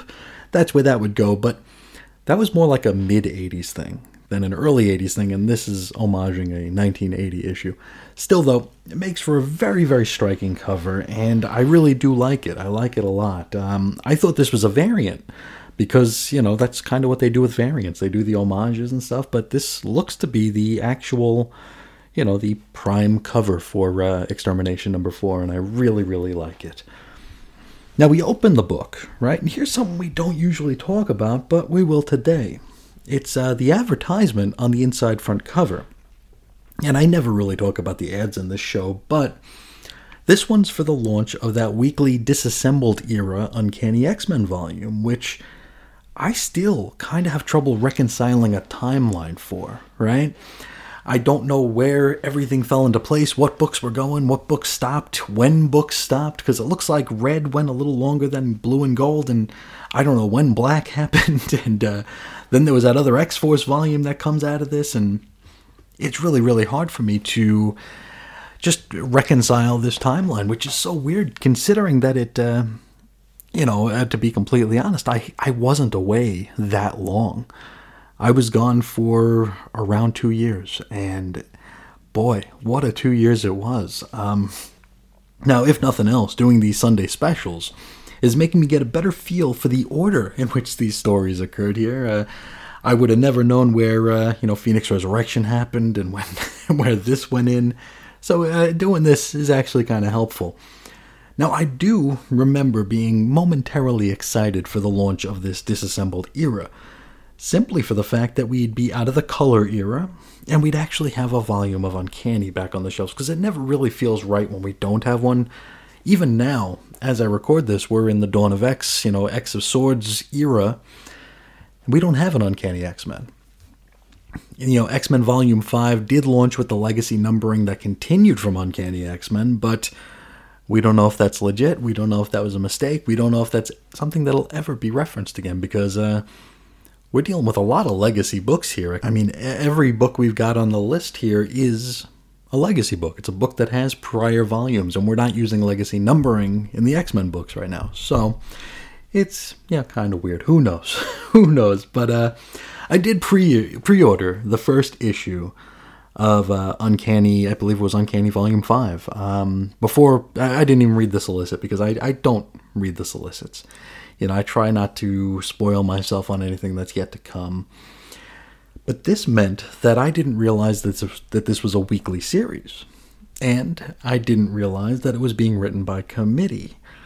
And I didn't realize that uh, a lot of the issues were going to be a little bit higher in price.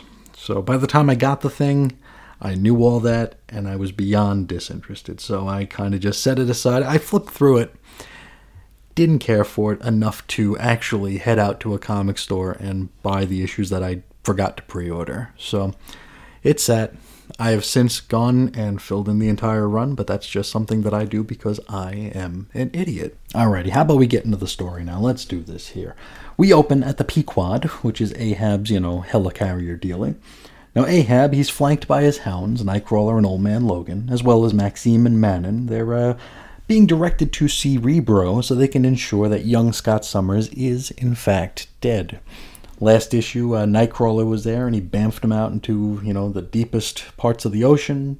Jean and company somehow got him out of there, and for all we know, or for all Ahab knows, he's dead or alive, and he'd like to confirm it. Now, the navigator informs our baddie that they're right above the place, you know, Cerebro, and uh, Ahab commands that they submerge. feel like uh, this isn't a responsible use of panels here. We're, we're just spending a lot of time on, like, uh, a thing going underwater. I don't know. We shift scenes from here to the Xavier Institute for Mutant Education and Outreach, where Cannonball arrives on the scene carrying a KO'd Shatterstar. He reconnoiters with the X Men and they share the stories of everything that had gone down last issue. Iceman comments that Old Man Logan and Rachel left with Ahab, so I guess I missed that last part. I didn't even notice Rachel. Um, well, Iceman's got no reason to lie to us, so we'll take his word for it. Kitty decides that, hey, guess what? They're going after Ahab, which, I mean, no duh. I'm surprised she didn't send them like in eight different directions to find something before they get to Ahab, but, uh, hey, time is of the essence here. We've only got one issue left. Scene shift to Cable Safe House. Like we left off last issue, X Force, they are there.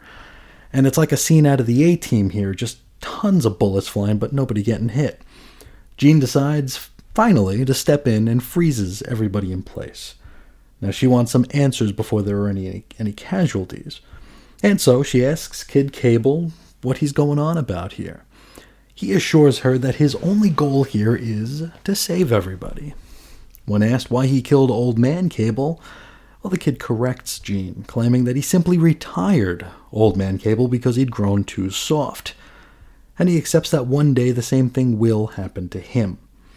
He reiterates that his elder self was supposed to be keeping the timeline in order, which, uh, hmm.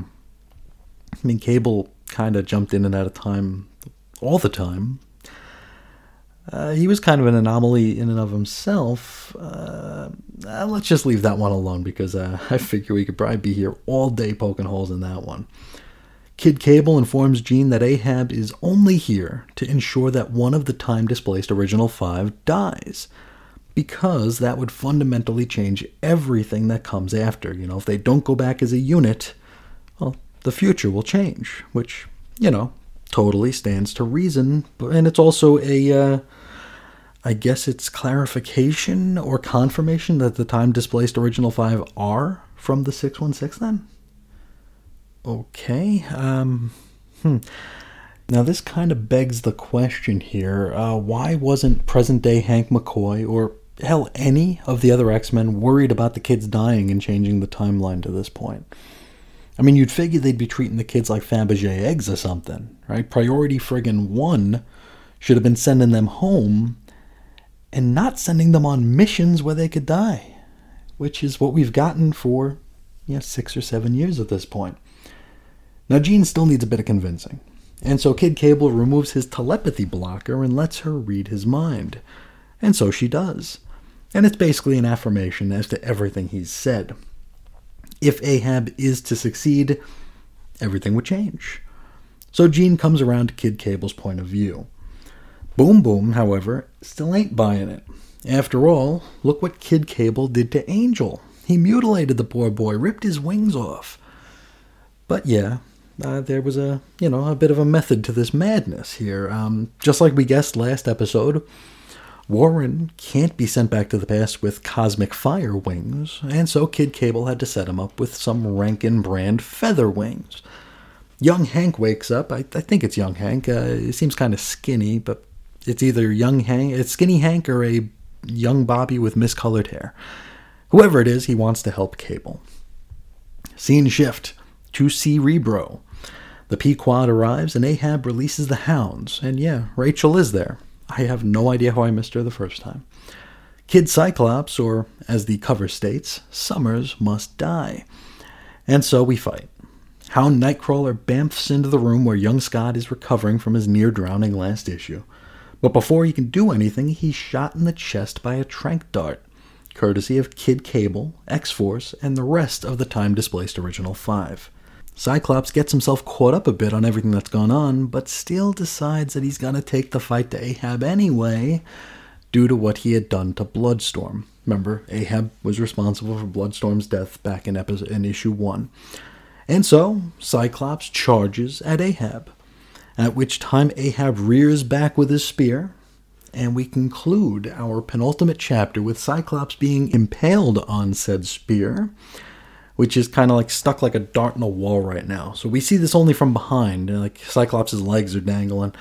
Uh, so we really don't know the extent of his injuries. It is quite bloody, however, and that is where we leave it. Next episode, we will wrap up the event miniseries and uh, hopefully send some kids back to the past. So let's talk about this issue here. Um, pretty good uh, penultimate chapter, right? I mean, a lot of our questions are answered here. A lot of my questions are answered, uh, as in kind of getting a feel for exactly where these kids come from. Because uh, I feel like when uh, Mr. Bendis decided he was done with the X Men, he decided that he didn't give a rat's ass what happened to the X Men after he left.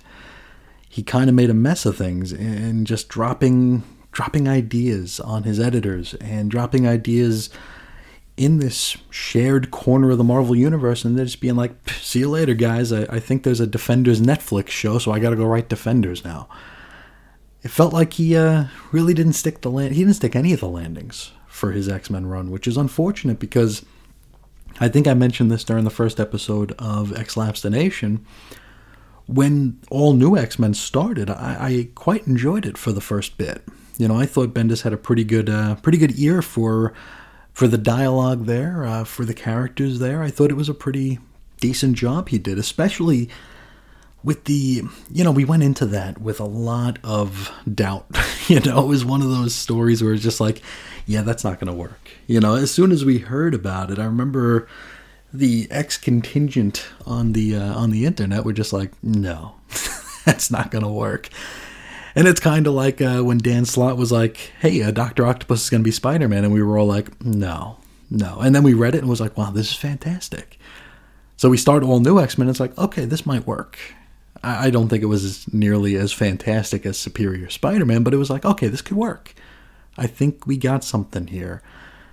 But then eh, they change these characters to the point where it's like, well, you can't send them back. You really can't send them back if unless they're not from our timeline, which is kind of the feeling we got toward the end of the uh, was it Dennis Hopeless? I think it was Dennis Hopeless who did the uh, second volume of All New X Men, where the X Men, the original five, were sent back to where they came from and saw that they were already there. So we all assumed that, oh, okay, well, these are from a different dimension. And then All New went away, was replaced with Blue, and then we get here. So I, I think that, uh, you know, many, many landings were uh, insufficiently stuck. Uh, so it's nice to actually get a little bit of clarification here. As you guys know, I haven't read any of the X Men Blue books uh, outside the first uh, the first arc there, so I don't know if they've been hinting that they are from the six one six during that. I don't know if it's something that we're supposed to know. I really don't know. I don't know if Cable Kid Cable is coming back to get to verify this for all of us. For for all I know, that's this is news to everybody as this issue is coming out. But I'm happy to finally have a better idea that uh, these kids are from the 616. He's uh, Cable's making sure that they are kind of the same as they were when they were to- when they were plucked out. And I gotta assume that this will wrap up with uh, something of a mind wipe, right? Because, like we've been talking about for this entire series to this point, with our little what if game, you know, like what if they still had this knowledge and they went back in time and they were from our, uh, you know, mainstream Marvel universe? What would change?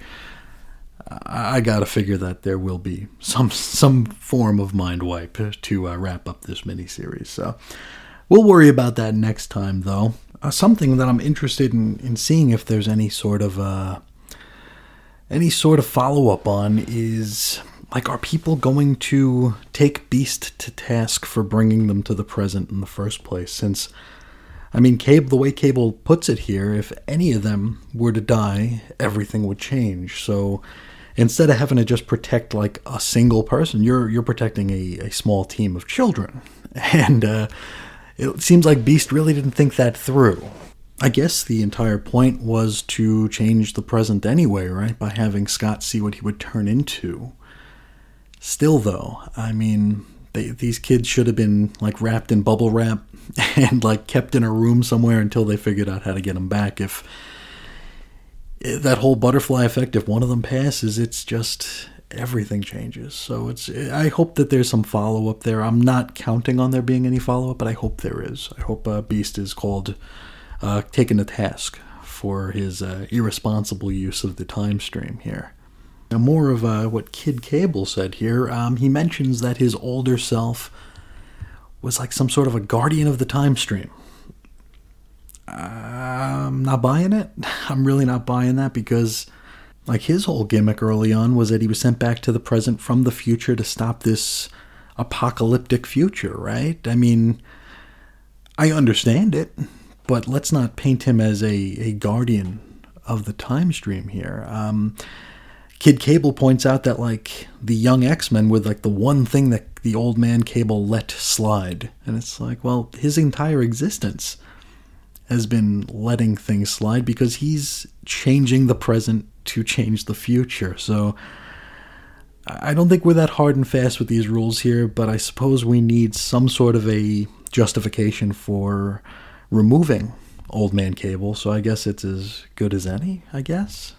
I don't know. Now, despite any of my quibbles here, I still very much enjoyed this, and I'm very much still engaged and really looking forward to seeing how this wraps up next week. So, I'd still definitely recommend checking this uh, miniseries out if you're interested in seeing how. Well, I, I don't even know if the original five go back at the end of the next issue. I'm assuming they do. I'm assuming they do. I don't know when Blue ended. I don't know when this ended. So we'll see.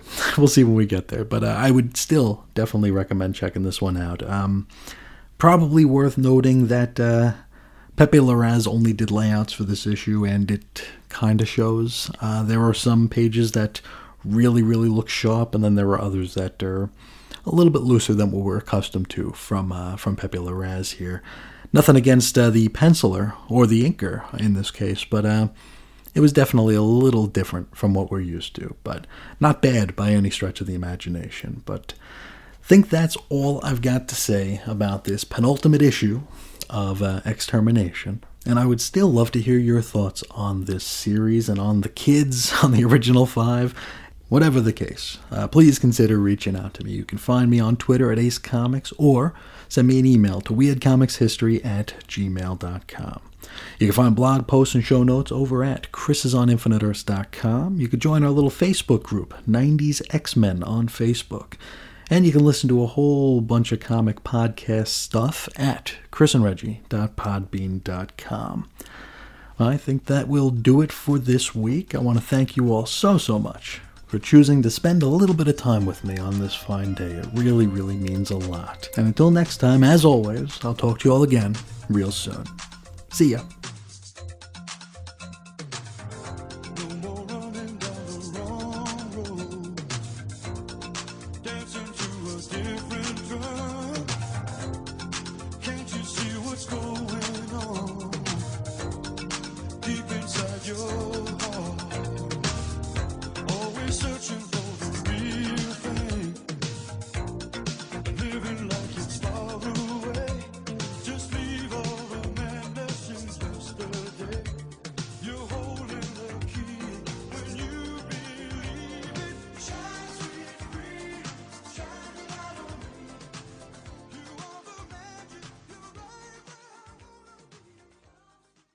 Mm.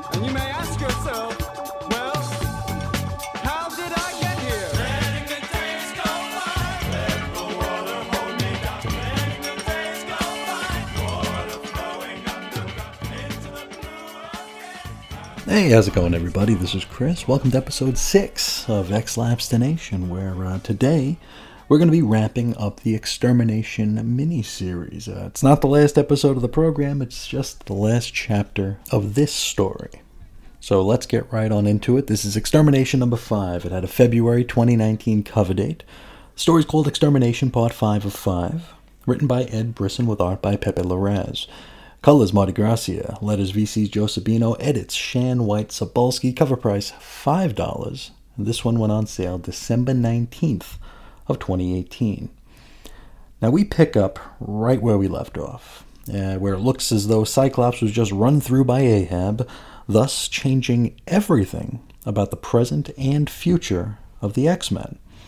Now, Ahab celebrates his victory by inv- inviting his hounds to feed.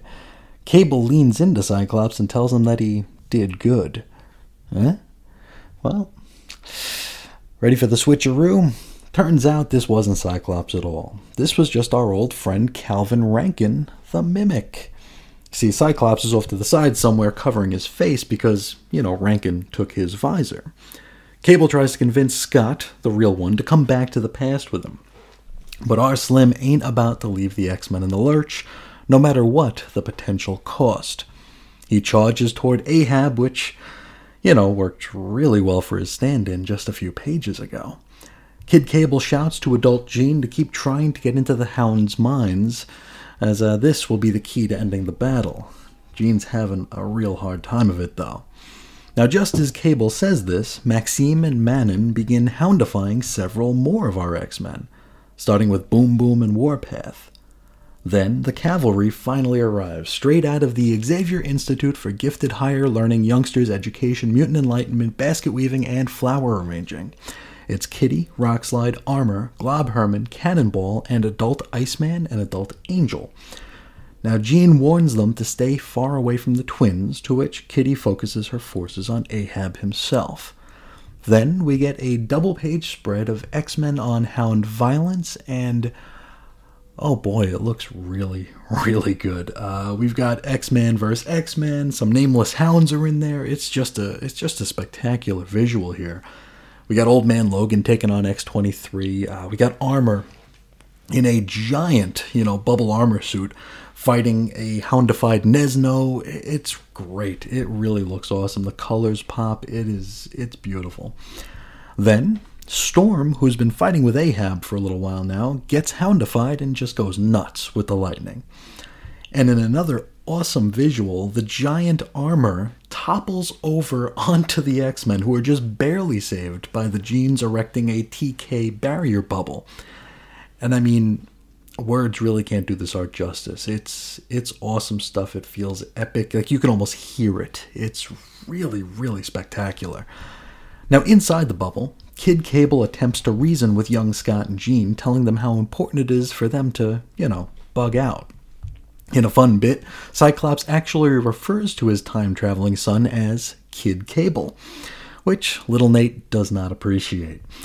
Which kind of reminds me of uh, Kon-El during uh, Reign of the Supermen not wanting to be called Superboy. It's it's pretty cute. Now Scott comes around and realizes that everything Cable is saying makes sense because you know it does. Now young Jean calls out to the rest of the time displaced original five to let them know that it's time to go home. Now we get to see young Bobby's reaction, and it's pretty heartbreaking, considering the metamorphosis he'd undergone since arriving in the present. You see, he doesn't want to go back to live the lie. He's finally he's finally comfortable in his own skin here. He's comfortable with who he is. Adult Iceman's nearby and he assures him that everything will be okay, and even thanks his younger self for helping him to sort out who he really is. Back with Cyclops, he tells Cable that this agreement to go back in time comes with strings. You see, before they go, they gotta help take care of this hound problem. Cable doesn't really have much of a choice, and so we'll sort this out too. Now, the Angels, they have a brief chat, it's probably worth mentioning, which is so surface level, it almost makes me wonder if they'd ever met in the six years worth of comics that they've both been in the same time frame here, you know. It's very, very surface level. Then, Old Man Logan pounces on Cable, who blasts him away with his Liefeldian Mark 69 boomstick. Then, it's not a body slide, but it's a time slide by six. Ahab is ticked off that uh, the original five and Kid Cable got away, and he vows to follow them through the time stream to finish his endeavored task. Now, Kid Cable and the original five, which is a horrible name for a band, they arrive in front of the Xavier Academy of Good Guy Things and Correspondence courses for those of the Mutant Persuasion, but they're definitely not back in the past. Rather, they're in the future. They're smack dab between the present and that future that Kid Cable saw when he started this adventure.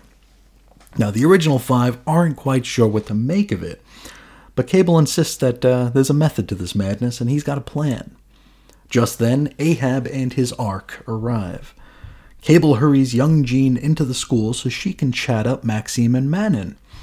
You see, this is in the future, but it's before Ahab had been able to corrupt them.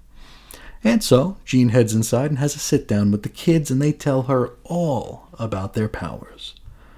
Back outside, Cable and the X Fellas, which is another awful name for a band, attack. They don't attack Ahab directly, they attack Ahab's ark. Now, this means that their peg legged pursuer is now stuck. Jean rejoins the boys, and Cable time slides them by five. The kid then charges at Ahab, grabs him some, and time slides by two back to the present. Once there, Cable blasts the ever loving bejesus out of Ahab, but the present refuses to change. You know, the hounds are still doing their thing. The X Men are confused because the original five, they're gone. What's going on here? Well, Cable, he insists that everything is going according to plan here. He says the original five just need to close the time loop and then everything will work itself out. And so, we hop back to the past, and the original five are finally back home. They head into the school and they take their places right where they were during All New X Men number 1, January 2013 cover date. Jean does the thing, wipes their minds. Now, this closes the time loop and also fixes the present. Now, you see, the gimmick here is that the adult original five get all the memories of their formerly time displaced counterparts. And so adult Jean now knows how to defeat Maxime and Manon since young Jean had that chat with them in the future. Make sense? Sorta? I mean, it's comics. It, it, it makes sense in, in the context.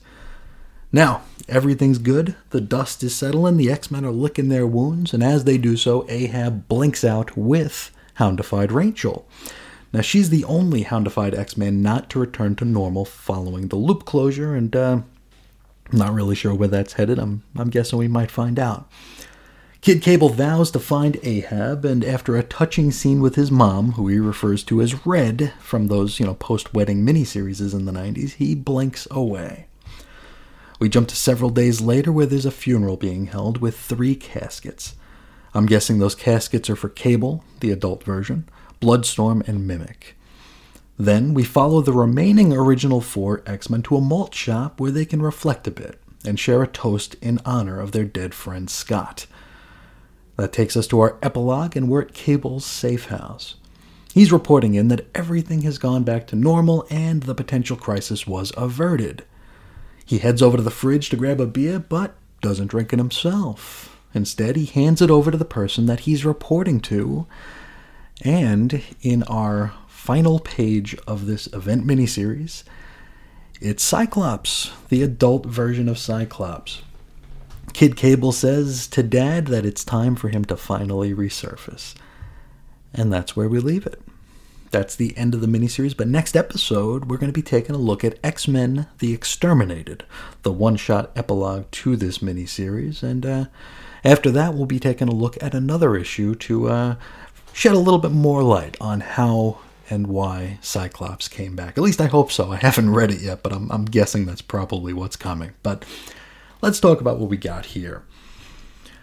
I'm going to start with our overall, okay? Because uh, we we just did five issues of Extermination plus the countdown, those those, those massive five pages, and I got to say I enjoyed this all the way through.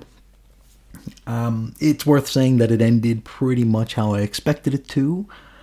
But I mean, to be fair, it's really the only way it could have ended without messing everything up. I mean, earlier on in the series, we talked about the theories, right? We talked about the what ifs. And that was when I wasn't sure that this original five, the time displaced original five, were actually from the 616. Looks like they were. I didn't know that because the last I heard they were not. but I mean, it's comics, things change. So I was doing this brainstorming, like, wow, if they do go back with all these memories, what's going to happen? And then it pretty much all falls into place that there's no way they can do this without wiping some minds. And it's exactly what they did. I do appreciate that the memories remain with the elder original five, uh, and so it's not like the last six years that we were stuck with the time displaced kids were swept under the rug here. All that stuff still matters, all that stuff still happened. I like it. I'm a fan of lore. I'm a fan of even inconvenient lore, which maybe some of this was. Maybe it's a little confusing. Maybe it's a little too much. But it's here, and it all counts, and I love it. Uh, now let's look at the time travel aspects of this issue, which were a bit convenient, yeah, but at least they were, relatively speaking, straightforward. Because comics and time travel, that can get wonky. I mean, we did Major X not too long ago on this show, and uh, that was weird. I mean, that was just all over the place. Here, everything just sort of it fits. It wasn't too much. It wasn't overdone, and everything served a purpose, and everything was reflected in each time that we were that we visited. Right. Now, the big problem we had here was that Maxime and Manon were houndifying the good guys at a rapid clip. And so, in order to fix this, we had to fix that. And we did. Uh, but are we to assume that the Maxime and Manon that are going to remain with the X Men are time displaced?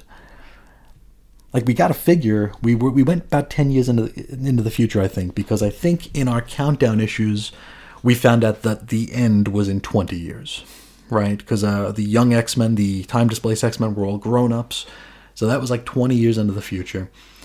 When we went to the Xavier School with Cable and the original five just now, in the future, I think that was right between now and the the, the end, right? So about ten years.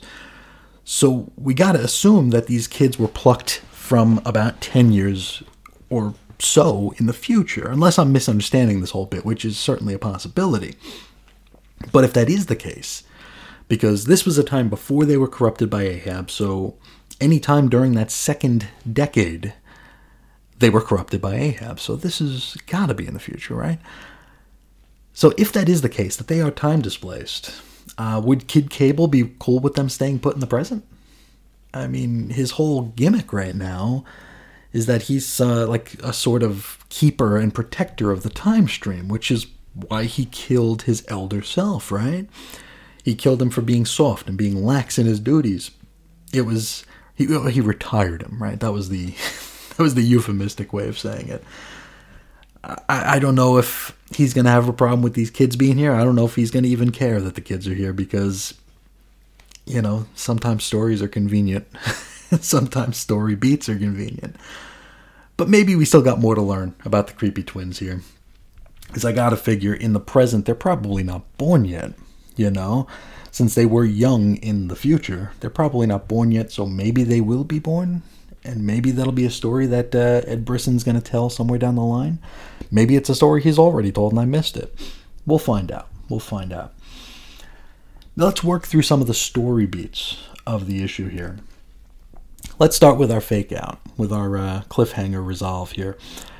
Did Mimic know that he was going to die when he swiped Scott's visor? Like, was that the plan all along? Because, I mean, he died, and Cable's like, hey, you did good. Was he just going to give Ahab his college best and hope to survive? I, I'm. I'd like to think so, but it seemed like he more or less jumped directly into Ahab's spear. you know, so who knows? Who knows? Um, whatever the case, it was a de- it was a decent fake out. Um, really creative use of the mimic in more ways than one throughout this miniseries here. I love that they used his uh, his wings to uh, to fix the problem that we had with young Warren with those Hellfire wings or the Cosmic Fire wings, whatever the hell they were.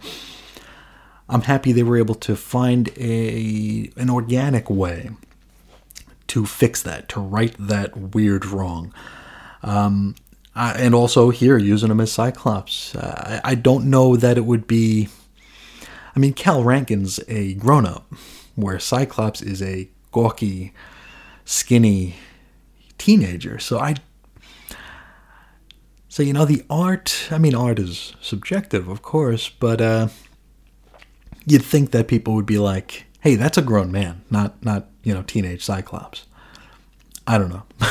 we'll let it go because uh, because uh, it was like a it was a gotcha for us, and it worked in that regard here. Not so much a gotcha for the characters in the book who probably should have known better. It's like, hey, that looks like a full grown man. But uh, we'll allow it. We'll allow it. Um, I'm not sure what Cal Rankin's status is right now. from what I remember growing up, he was always in that rarefied air of like Deadpool and the Juggernaut, where a lot of folks and even some writers would say he's a mutant, but like the trading cards and Stan Lee would say they were not that he was not a mutant. I don't know. For all I know, he's been retconned into actually being a mutant and is currently living on Krakoa. As a matter of fact, if I were a betting man, I'd bet that he is on Krakoa right now. What are you gonna do? Uh, the Return to the Past. The Return to the Past. Uh, very well done. I only have one complaint, and it has nothing to do with the book. It's just that all my comics are packed, and so I don't have easy access to my copy of All New X Men number one. Because I want to see if this jives. I wanted to see how close the scene was to it. Uh, if I were a betting man again, I'd guess that it jives pretty well here. Uh, if you remember, this was the event miniseries where we were told that our back issues mattered. So I have very little doubt that they did their best to sync everything up. I, I have a lot of reason to believe that they. This seemed like it was done with a lot of love and care. So I'm gonna guess that I'm gonna guess that it syncs up really, really well. Uh, the original Force uh, sharing a toast to Scott. Um, I liked that scene a lot. Uh, there was something about it I didn't like, but we'll get to it. But the scene itself, it uh, it was a it was a very sad scene, you know, because and it's weird to say because I mean it's some it's hard to convey you know it's like it's hard to see the missing piece of a puzzle. And it's hard to convey that in comics where so much so many things like life and death in comics don't really matter right? Here though we have these four friends. They've been friends forever. They're they're family.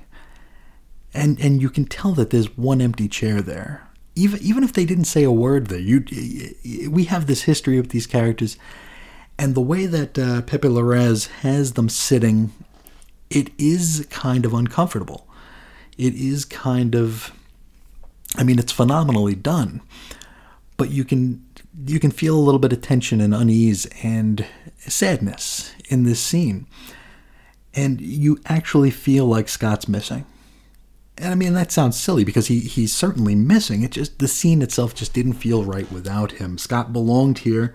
We know it. The creators know it, and the characters knew it as well. I like that a lot. What I didn't care so much for was uh, Beast. Beast basically goes, "Oopsie, mayhaps I shouldn't screw with the time stream anymore." Like that's his whole penance. Uh, I would have liked maybe a little bit more uh, self-flagellation than that, but uh, I guess beggars can't be choosers, right? I, I would have liked him to be like, "Wow, I was such an idiot. Wow, I was so dumb." But it's just like, "Oops." hey, at least it all worked out in the end. Uh, now, speaking of Scott, I love the cliffhanger. I absolutely popped for it. I was not expecting it. I did not see it coming. Um, and I loved it. I- I've been wondering for a long while how and when Cyclops came back. Um, when I left, he was. I left right after Secret Wars, so I knew he was dead. Then I found out that he was dead of the Terrigen Mists or whatever the hell the stupid Inhumans crap. And I never knew how he came back. All I knew was that in X Men Volume 5, Number 1, the first Dawn of X issue, Cyclops is back. That's all I knew. So I've been wondering how he got to, when and how he came back, and I'm glad to finally be seeing it here. And then in a couple of weeks, like I said, we're going to be taking a look at an issue that I believe explains it all. So next week we're going to be doing X Men the Exterminated. Then the week after that we're going to be taking a look at Uncanny X Men Annual Number One. And I should probably clarify because it's like the fifth or sixth Uncanny X Men Annual Number One. Um, it's the one from probably 2019. Uh, Ed Brisson wrote it, so I'm looking forward to it. I'm hoping that this is a continuation of his vision for uh, for the character and for this story. So really looking forward to that. I've mentioned it a few times during this discussion here, but the art here was spectacular. The art is amazing here.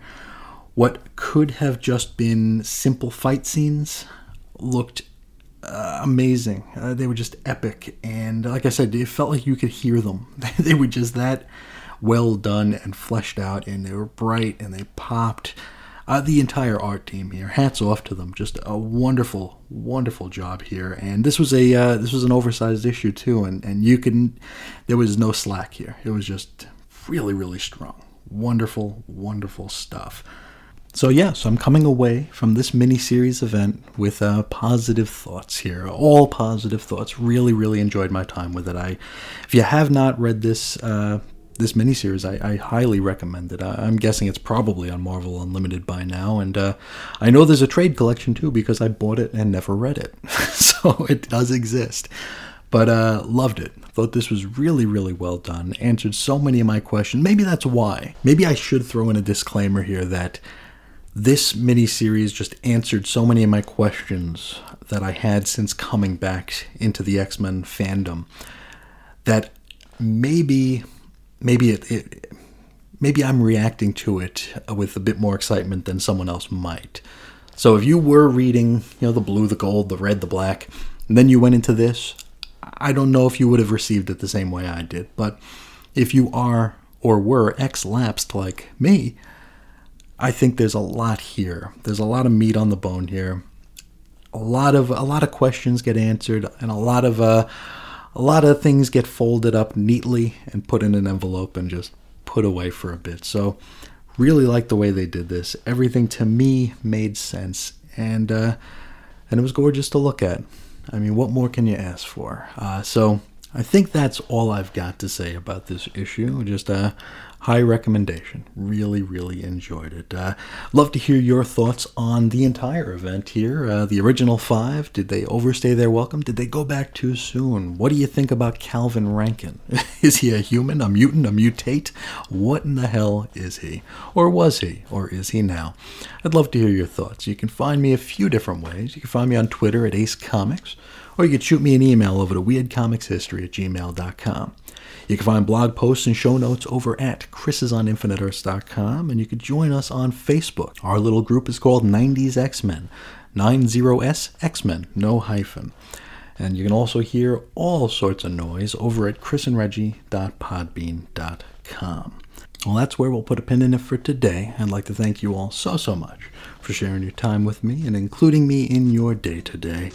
Until next time, as always, I'll talk to you again real soon. See ya.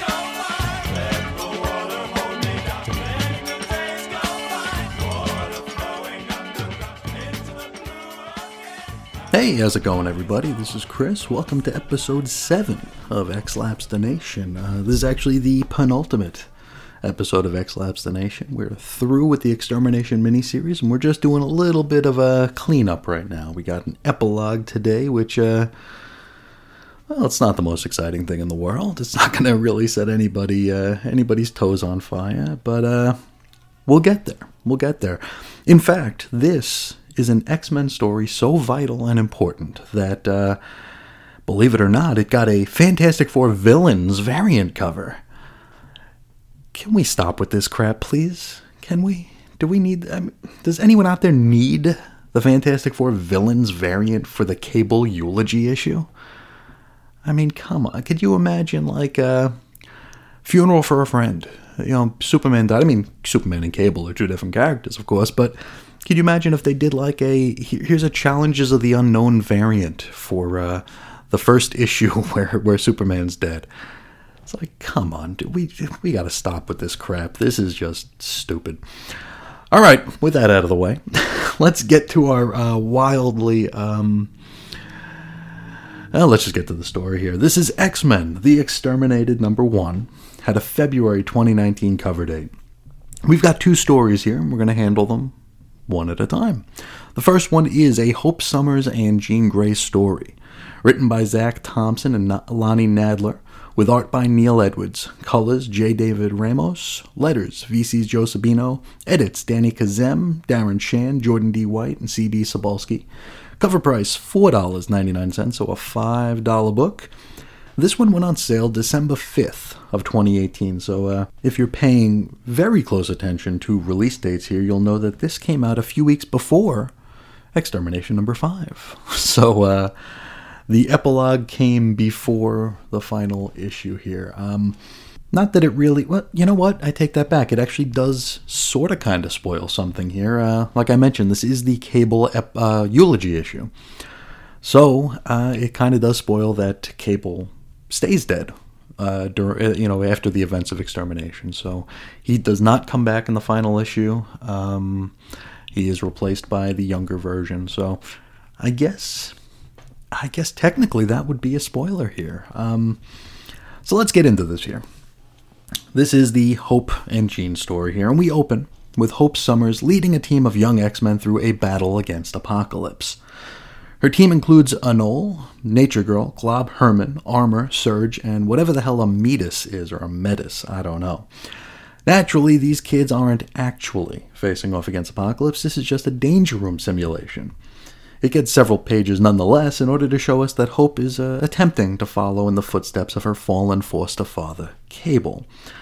And uh, it does offer Glob Herman the opportunity to yell, It's Globberin time, which I kind of like. We later join her sitting up against a tree with her thoughts. She's approached by Bishop, and I tell you what, this is a scene I was actually looking forward to seeing play out. Now, if you have any familiarity with Hope and her origins, you'll know that the entire second volume of Cable was predicated on, on Cable himself raising Hope and leaping through time in order to evade Bishop.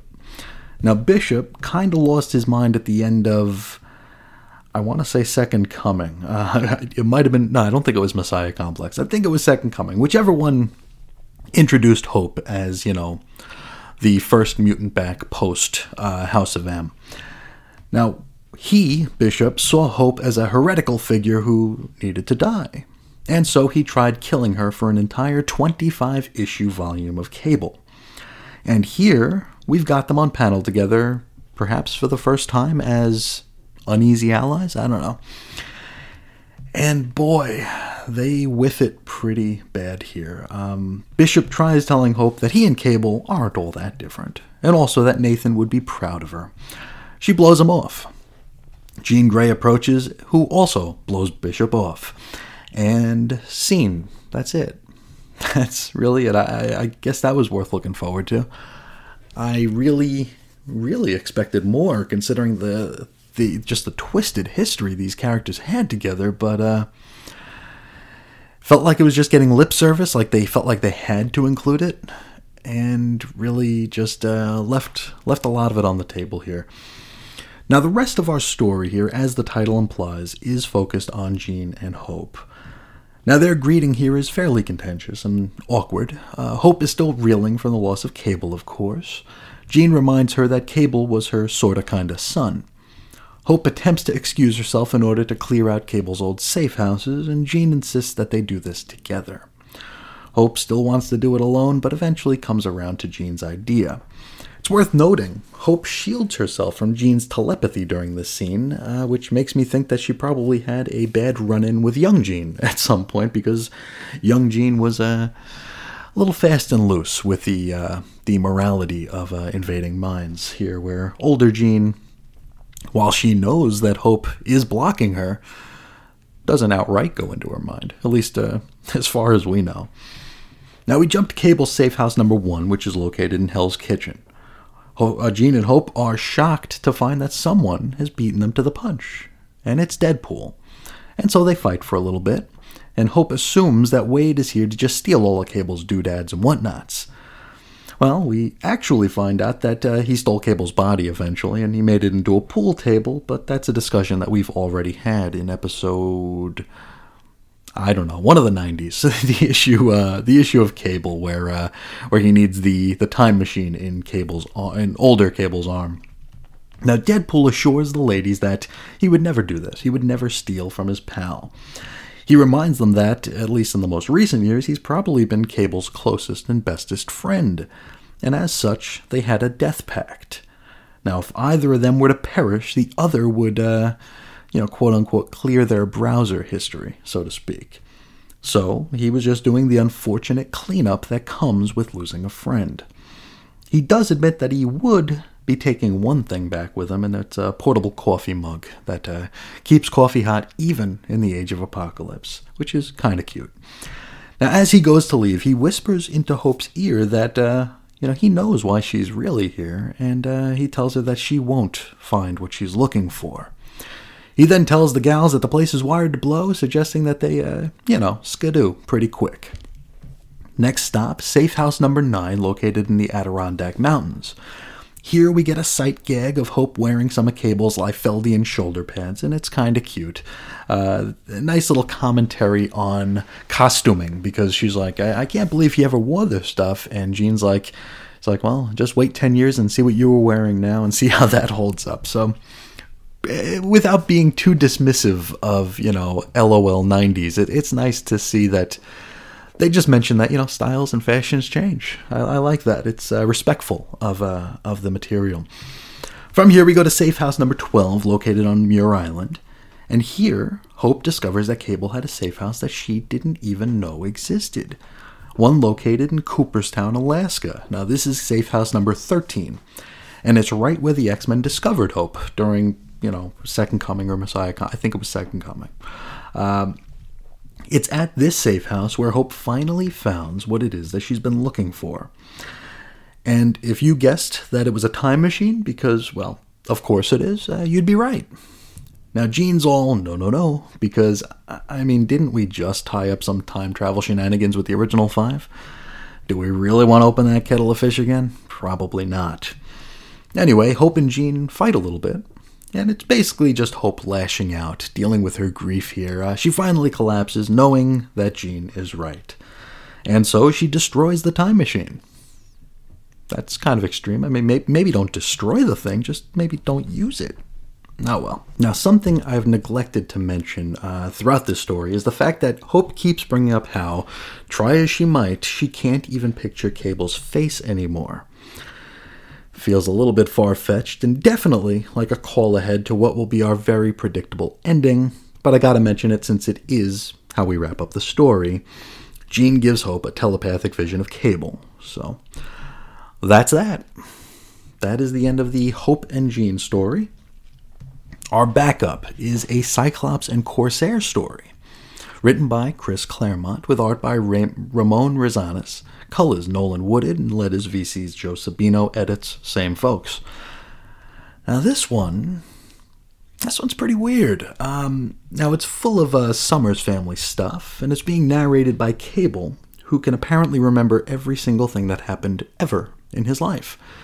He's only an infant in this story, but he can recall every detail of what happened during it. I'm not sure if this is a power that Cable has that I'd forgotten about, or maybe Cable's been journaling or dictating into an AI dictionary since the day he was born. I don't know. Whatever the case, let's get to it. We see Madelyne Pryor holding baby Nathan. She's surrounded by Havoc, Polaris, Corsair, Corsair's parents, and a very aloof and distant looking Scott Summers.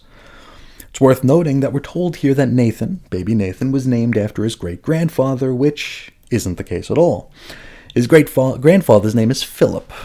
Now, it was revealed during Inferno that Nathan was chosen, the name Nathan was chosen by Maddie due to that being the same name of a boy who bullied Scott in the orphanage. His name was Nathan as well.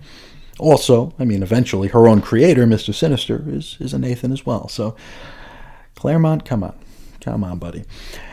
Now, everyone in the family sees that Scott's acting strange, but everyone is afraid to confront him over it. Corsair is eventually chatted up by his father, not Nathan, but Philip, and is told that he'd best talk to his boy. And so, we shoot over to Scott and Maddie's Alaskan chalet, and we see that things aren't so swell in the summer house. Maddie and the baby are sleeping in bed. Scott has taken up uh, slumbering on the couch. So we've definitely got some marital strife here. No pun intended. Early that morning, Chris gets up and invites Scott to go on a walk with him. Scott ain't feeling it, but uh, Chris is insistent, and so Scott does what his father says.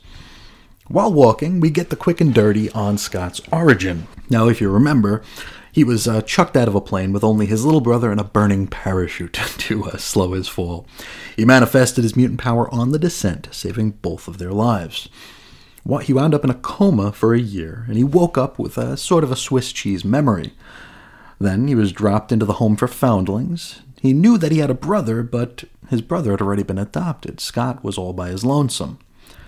Now, Scott asks his father why he tossed him out of the ship, which is a dumb question, but it facilitates the quick and dirty on Corsair's own origin.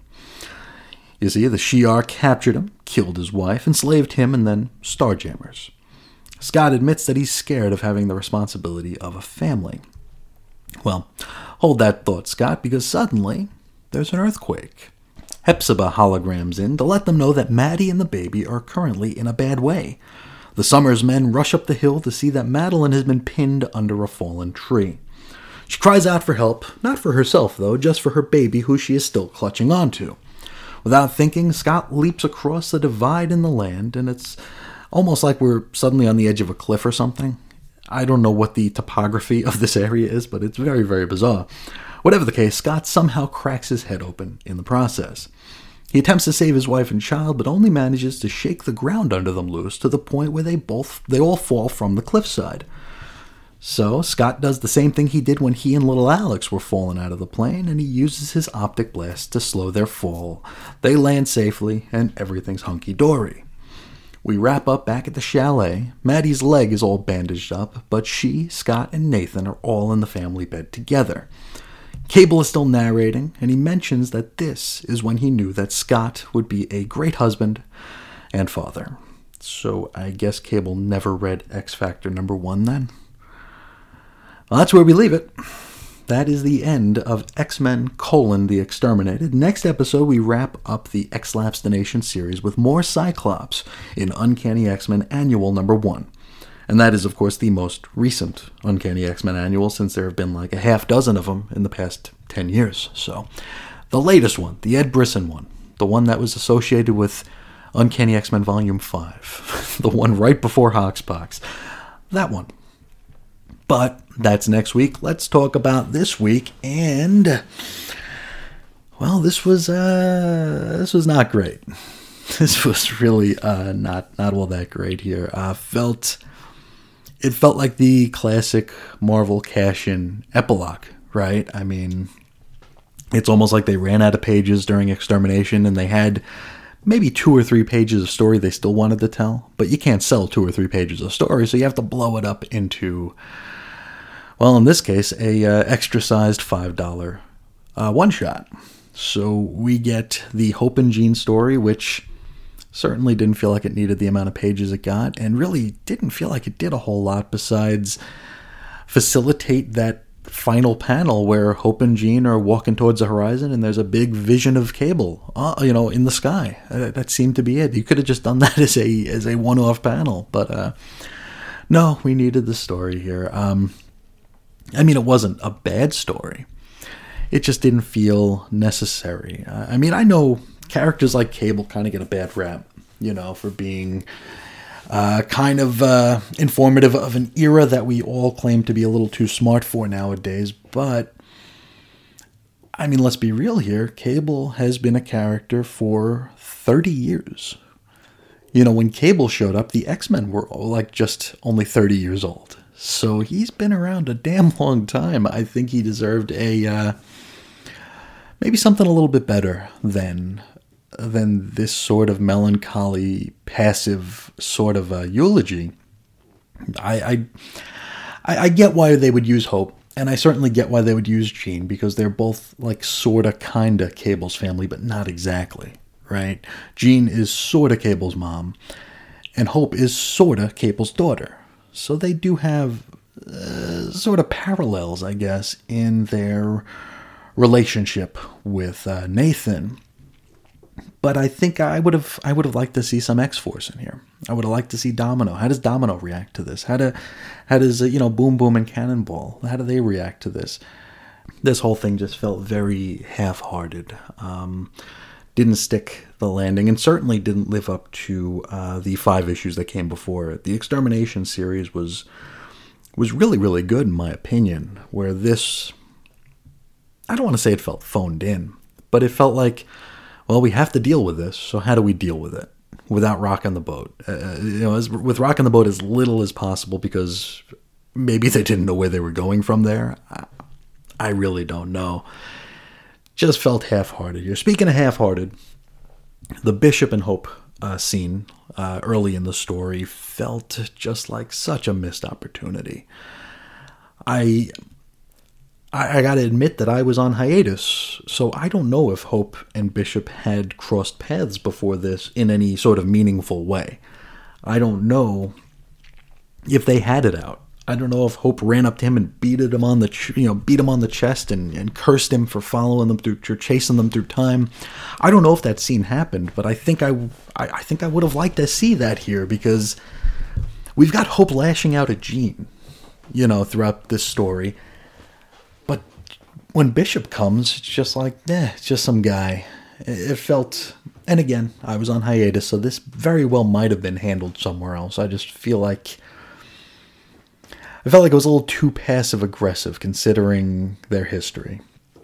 And I feel like uh, like Bishop telling her that Cable would be proud would be kind of a slap in the face. It's like, you know, dude, you wanted us both dead, so you don't get to say his name, you know, something like that. But it was just like a, yeah, beat it, you know, just didn't really ring true to me. Um, more about Hope here. She's been kind of slotted into a into like a utility character in the current books, uh, the HoX/PoX books here. She's a member of the Five, of course. She's, uh, you know, in large part responsible for the resurrection protocols being a thing that happens here. Has she crossed paths with Kid Cable? That's something I wonder. Uh, and again, I was on hiatus, so I don't know if they had a scene where they had it out. But it seems weird that she would uh, just be totally cool living on the same island as the guy who killed her father. And again, this might have been settled, but I just don't know it. So we'll uh, we'll work on that as we as we go along here. I appreciated the Deadpool uh, moment. I like the idea of him and Cable having this pact where, you know, if one of them were to go, the other one is on damage control. The other one is taking care of business and, and kind of wiping the slate clean. So any secrets don't get you know don't get out. Loved ones don't get attacked. It's it's smart uh, and it's definitely something i could see them doing even though you know they didn't always see eye to eye. They i think they did see value in each other and they did have a measure of trust in one another. Uh, wade himself mentions that cable has provided that service for him multiple times already in times that wade was thought to be dead. So i like that. I do like the cable and deadpool friendship. I, think that's uh, that's one of the uh, maybe more underrated uh, bits of uh, of mid two thousands X Men comics. That uh, that weird Cable and Deadpool series uh, that Fabian Nicieza did. It was a lot of fun, and uh, it was awkward, but I think that kind of fed into the fun. I really really dug that, and I feel like that was a really good use of characters that were kind of on the outs at that point. It was just like there wasn't much of an appetite for cable and and Deadpool at this point Deadpool couldn't carry an ongoing so I, I think that was a nice use for both of them keeping them both kind of bebopping around and uh, and doing it in a very uh, novel and fun way I suppose we could talk about the prospect of Hope traveling through time to to save Cable. Um, I think with that, it's oh, no pun intended. It's all about timing, right? I mean, we just sent back the original five, so we know what mucking around with the time stream can do. So I think this was a really opportune time to uh, present Hope with that sort of quandary where, you know, do you do it? And if you do that, what else might happen? And Jean trying to explain that to Hope as Hope is just you know, she's going through the Kubler Ross thing here. She's just she's bargaining. She's in denial. She's trying to find ways to get out of her grief, right? Instead of processing it, she wants to just you know put a cork on it and make everything better again. And that's all she sees. All she sees is she wants her, you know, her foster father back. She doesn't know what sort of Pandora's box she might be opening in the process because she's just not there yet. You know, she her mind is wrapped up in the gratification and the satisfaction and the comfort of making things the way they were before Kid Cable came and uh, and took everything away. So I like that. I like that here. So this wasn't a bad story. The story, uh, for the most part, the art was good. Um, there were some weird faces, toward, especially toward the end, but uh, not a bad story. Just certainly a little bit of a letdown compared to the rest of the Extermination series, and as a as kind of tying a bow on Old Man Cable, at least for the for the for the me- the immediate future, kind of a letdown. Kind of a letdown. Uh, let's hop over to the second story here, the Cyclops and Corsair story, which I really don't even know what to say about it because I can't place the story. I can't place it, and one of the things that I really, really appreciated about the Extermination series was um, in the first issue, Ed Brisson wrote a little bit at the end, and he said, "He's like, hey guys, your back issues matter. Your back issues matter here. This this story is going to respect that and appreciate that, and everything is going to make sense." Here we've got a weird scene where with Cable uh, with uh, with, uh, with Scott and Madelyne, where I just can't place it, and it was a little saccharine, a little syrupy. It was actually very syrupy. I really just don't understand. I don't understand why this was needed. Um, I feel like, you know, Cyclops has kind of uh, become identified by the fact that he left his family in X Factor uh, in, the, in the early issues of X Factor back in the '80s, which it's kind of like the uh, the old sitcom thing, you know. It's you think about a sitcom where, and, I, and I've used this this uh, example before, where one of the characters is portrayed as being a neat freak in the first couple seasons, but then in the fifth and sixth season, all they all they're doing is running around with a dustbuster. You know, they they've taken any kind of subtlety out of it, and they just become the caricature. In comics, we've got characters like over at DC, we got Roy Harper, Speedy. What are some facts about Speedy? What are some facts about Speedy? Oh, yeah, he's addicted to heroin. He's a junkie. That's become his defining characteristic. Let's think about Hank Pym. What do we got about Hank Pym? Oh, he beat his wife. Okay, so every story has to be about Hank Pym having beaten his wife. Cyclops, it's a little bit more subtle. It's a little less one to one, but it's like when you think about Cyclops, and if you're knowledgeable about Cyclopsian history, it's like, oh yeah, he abandoned his family. I feel like there's been an effort to kind of change the narrative on that a little bit. I think with retcons and retroactive continuity, and the fact that we've made it so Madelyne is less of an innocent victim in the uh, in the abandonment. It feels like an orchestrated way to make it seem like, hey, Cyclops ain't that bad a dude. And I mean, Cyclops is my favorite character, but still, you know I understand that he's flawed, I understand that he made bad decisions. I understand that he acted on emotion and perhaps libido on, on several occasions rather than rationality and responsibility. But I feel like there's just this concentrated effort to assuage him of that guilt, which it feels untrue to the character. Here, I mean, we have we have Cable as a baby talking up what a great father and a great husband Cyclops is and and wi- always will be, and that's just not true, right? I mean, and we can talk until we're blue in the face about the specifics of him leaving. You know, of him leaving uh, Madelyne and Nathan back in X Factor number one. Did he know that Jean was alive? We don't know. We don't know. All we know is that Warren said, "Hey, get over here." You know, Warren called him, and and Scott Scott's reply was something along the lines of, "I can't believe it." Did was he told that uh, that Jean was back, or just that there were there was big news? We don't know. So we don't know why he left. I think deep down we do, but again, the, there's been an effort to change that, to modify that. It's more about Scott um, Scott feeling beholden to the X Men and to mutant kind, rather than him running back to his formerly, you know, assumed dead girlfriend. And that makes Madelyne seem maybe not so much irrational, but maybe a little unfair, right? It makes Scott more sympathetic than had he just been like, oop, my girlfriend's back, see ya. This is, oh, the mutants need me, my people need me, the X Men need me. And while there's certainly truth to that, I mean, that is part of it, for sure. Madelyne was annoyed that he was always at the beck and call of the X Men when the X Men had a very, very solid lineup at this point. They didn't necessarily need him, and I mean, he did just lose to Storm while she was depowered in X Men uh, in Uncanny 201. So, I mean, there is definitely something to that. But here, I feel like we're we're kind of like protesting too much, where it's just, oh, he's a devoted husband and a wonderful father, and uh, sorry, Claremont, I'm not buying it.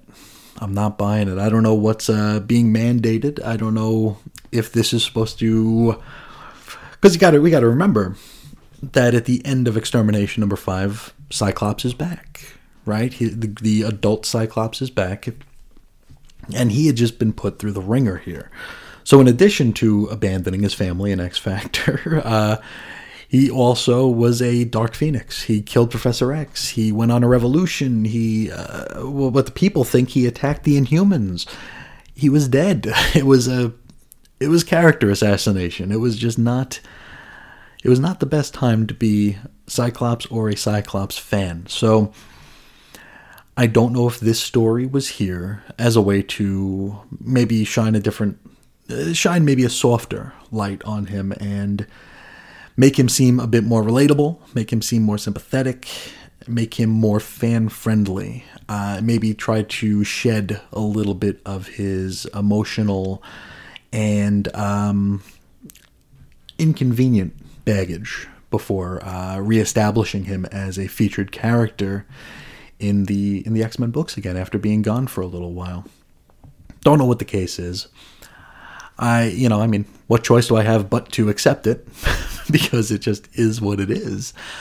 But uh it really kind of rang untrue to me. A little insincere and uh the fact that it's that it's Chris Claremont kind of going against things that he had originally wrote whether they were planned that way or not I don't know, just doesn't really jive for me and I also just don't think it was a necessary story.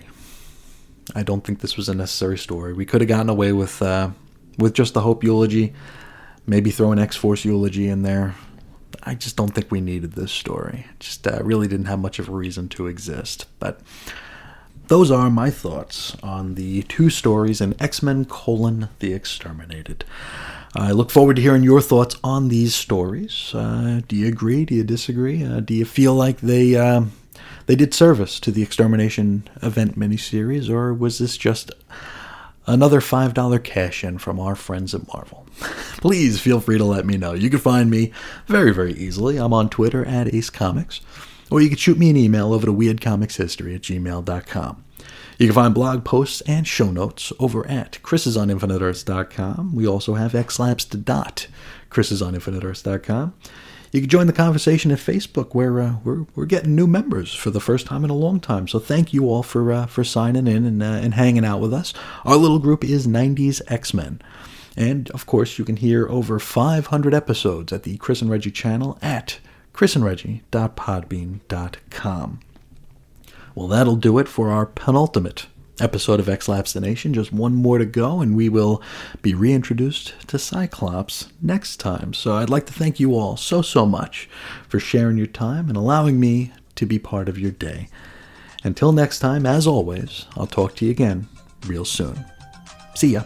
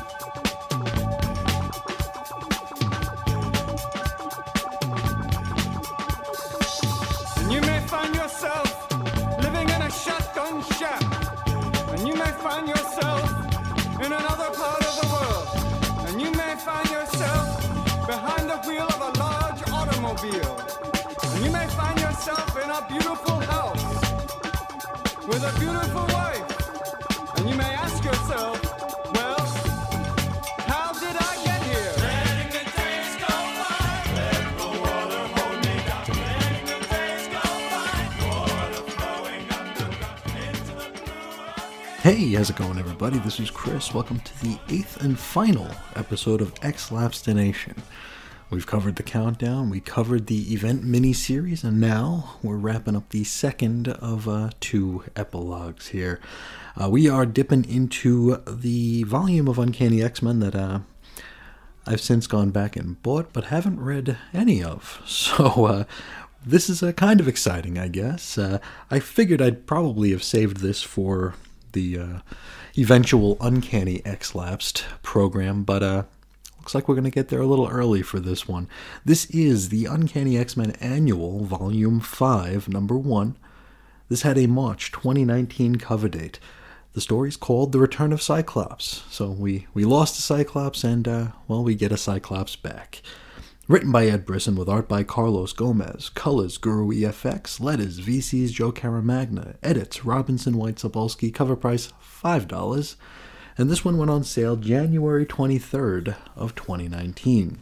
Alrighty, now after a single page spread of creds and recap, we arrive at Muir Island.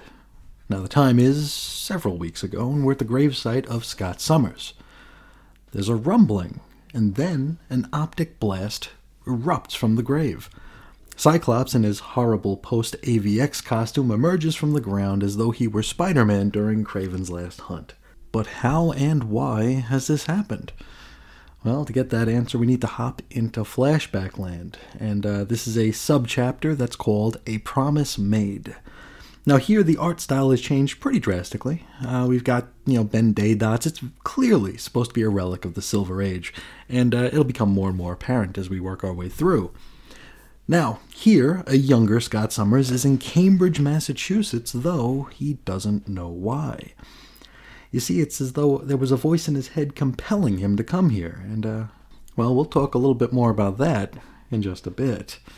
Anywho, he winds up at, uh, I'm assuming Cambridge College, where a giant robot is currently on a rampage. Now, Scott changes into his blue and yellows, his early X Men togs, and he begins zarking and shracking in the robot's direction. But it doesn't appear to do much damage. Now, that's because the robot's being controlled by this recently fired professor named Tavin Tierney, and uh, he's wearing a ridiculous looking metal helmet that's uh, all the whoozy whatsits are in. Well, after he rants a bunch to inform Cyclops that he is the true threat, it doesn't take long for our hero to simply zap the dopey helmet off the bad guy's dome, and in so doing, the rampaging robot slumps to the ground. After this, we get a bunch of Silver Agey post battle banter, you know, stuff like, hey, use X Men ain't all that bad, you know, stuff like that, that, you know, we used to see back in the day, and whenever they're trying to call back to that time. Uh, Cyclops is then approached by a fella named Paul Dewick. Now, he is very, very grateful for the save because you see, Paul was the guy who turned Taven into the college and was ultimately responsible for his firing. Now, Taven knew this, and as such, this visit with the big robot was aimed toward exacting a measure of revenge against Paul. Now, Paul is newly married and he has a baby on the way, so he is just so relieved that Cyclops was here to save his life. He promises if there's anything, anything in the world he can do to return the favor, that he will. Well, let's jump ahead a decade to another subchapter. This one's called A Favor Repaid. Now, we're in Boston, Massachusetts, at the home of an older and a little pudgier Paul Dewick. Now, he's up for a midnight snack, and, uh, well, he discovers he's not exactly alone in his kitchen because Kid Cable is there. Now, our boy rattles off all the measures he'd taken to assure that Paul can't call for help before laying everything out to him. You see, it's time to pay the piper, and uh, the piper is Cyclops. Now, Cable drops a strange looking device at Paul's feet. You see, this is a phoenix cage. He drops it on the kitchen floor and he tells Paul that he needs him to build him a new one, a much, much smaller one. Now, the Phoenix Cage, that was concocted during Avengers vs. X Men as a way to attempt to contain the Phoenix Force, which was on its way to Earth. And it didn't really do the job. Cable is undeterred, though, as he has a plan, and likely a working knowledge of the opportunities the time stream might present for him to facilitate it. He gives Paul two years to do the thing, and body slides away. Next stop, Muir Island, two years later. Now, this is a bit called The First Time Scott Summers Died. And this brings us to Death of X territory, which is that mini series that led into IVX, and it's something that uh, I'm realizing more and more that I did not actually read. now, uh, the X Men are holding a funeral for Cyclops. Now, off to the side, we can see that Kid Cable and Paul Dewick are also present, but they're, you know, out of view. Paul's upset at how much people now hated his hero, which, yeah, it really sucked the way they wrote Scott for a few years there, didn't it? Eh, character assassination before the actual assassination, in a way. Now, Cable and Paul then body slide away into a morgue where the actual body of Cyclops currently resides. Now, you see, if you're not familiar with Inhumans vs. X Men, well, A, you're lucky, and B, well, the whole thing was built on a bit of a ruse. Now, Cyclops, if I'm understanding or remembering this right, actually died relatively peacefully as a result of the Terrigen Mists. The Terrigen Mists were toxic to mutants, they were killing mutants, and that is how Cyclops actually died. Now, Emma Frost would then make it appear as though he didn't die and launched the attack on the boring ass Inhumans. And in order to keep up the lie, she used a Cyclops construct, right? And that construct was actually what was being buried at the funeral and not the actual Terrigen ravaged body of Scott Summers. Does that make sense? Uh, maybe, maybe not. You see, the one that died wasn't really Scott. Scott was already dead. Anywho, Cable tells Paul it's time to do the thing, and so they scalpel their way into Cyclops' heart and then plop in the teeny tiny phoenix cage that Paul had spent the last 700 or so days crafting. This brings us to several months ago and, quote, the second time Scott Summers died. Now, if you're familiar with the Sunday Special series, this is a scene you'll be quite familiar with. It's right out of Phoenix Resurrection, The Return of Jean Grey number 5, so uh, Phoenix Resurrects lapsed, episode 5 as well. In that issue, the Phoenix attempted to sway Jean into reclaiming her role as its host. and showed what the power could do in bringing the dead Cyclops back to life. Of course, she didn't take the bait, but was able to experience one final kiss and goodbye with the love of her life. Now, here is where the Phoenix Cage implant comes into play. Now, when the Phoenix brought Cyclops back to life for that brief time, the cage was able to contain enough Phoenix energy to, well, really bring Cyclops back to life. Sort of like a jump start of the heart there. And so, we jump all the way back to our opening bit with Cyclops dragging himself out of his own grave. He finds himself greeted by Kid Cable and Paul Dewick. He's taken to one of Cable's safe houses where he gets the opportunity to be part of a mutual admiration society with Paul for a bit. He also talks about his recent deaths. He remembers walking into the Muir Island lab and, uh, well, then nothing. So that's when he died. He also remembers bits of his ethereal reunion with Jean. And Paul is overjoyed that his gimmick worked and that he was finally able to return the favor for Scott. He tells him about his life. You know, he's married, he's got a son, and if not for uh, Cyclops saving him back at Cambridge, his wife would be a widow and his son would never know his father. And this really seems to affect our Scott. Now, one week later, Scott is in a much nicer costume. I believe this is the uh, the John Cassaday astonishing X-Men costume. And he is absolutely climbing the walls here. He is tired of being cooped up in the safe house. Now, Kid Cable tells him it's not time, not quite time for him to re-debut yet, uh, because he's just not ready. Cable then body slides away to attend to, well, the event miniseries we've been discussing here for the past couple of months. We jump ahead another week later, and Professor Taven is being released from prison.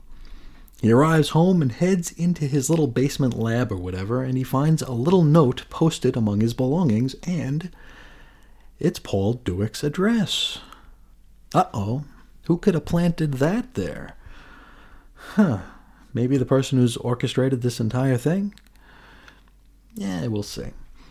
Go back to the safe house, where we pick up right at the end of extermination number five. Cable tells Cyclops everything that went down. You know, the time displaced original five are back home, and old man Cable has been retired.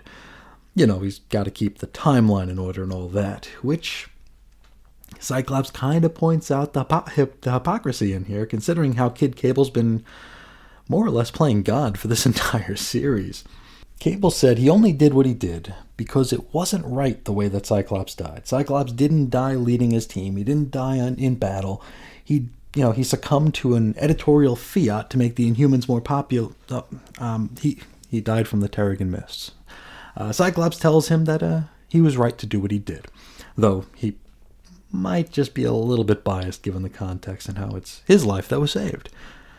Now, before Cyclops can re debut, Cable needs him to prove something to him, and so he's presented with two options. Because right this very minute, there are two threats. One faces the X Men, and I'm going to assume this is that whole X Men disassembled thing that I know very little about, but uh, X Man is involved in it. Uh, the other is Professor Taven and his robots are heading to Paul Dewick's house to raise a bit of hell and, you know, kill him and his family. Cyclops can only help one, and he's got to choose quick. And he winds up saving the Dewick family. Luckily, Professor Taven is still using the same dopey ass helmet to control his bots, so it's a pretty easy win for all Slim. We wrap up the following day on a beach on Quadra Island in British Columbia, Canada. Cyclops reflects on uh, well, how much he hates beaches. Because AVX started on a beach, he killed Professor X on a beach, and now the X Men were whisked away to the Age of X Men on a beach. He talks a bit about how wrong he was to be the mutant revolutionary for, well, much of the 2010s. Uh, and yeah, I, I agree, and we'll talk about that a little bit more in a bit. And we close with him vowing to find any remaining X Men and to set everything right. And that's that. You know, I was hoping there'd be a whole lot more to talk about with this issue, uh, but uh, there really isn't all that much here. Um, I will say uh, this, and this is something I've mentioned just about every episode so far. Uh, Ed Brisson wrote in his uh, opening missive here that our back issues are going to matter, right? This entire story was going to use continuity and use it to uh, to explain the story, to let to let the to let it inform the way the story goes here, and he does that. He does that here. Calling back to the Phoenix Cage as a gimmick, um, using the scene from Phoenix Resurrection in here. It was all very, very well done, and I think it was done probably as about about as well as it could be done in order for it to uh, to do service to the story and not and not feel like just like a like a cop out like we get so often these days. I mean, current year is an era where characters come back simply because the writer forgot they died or because enough time has passed where they figure they don't have to explain how they're not dead anymore, you know? So it's nice to see that uh, that we do get an explanation here, and it's an explanation that in comic terms actually makes a measure of sense here. The Phoenix basically jump started his heart, and he's he's back, right? Um, I really can't. Uh, when you're dealing with the Phoenix here, it's hard to poke holes in anything because the Phoenix can be pretty much whatever you need it to be.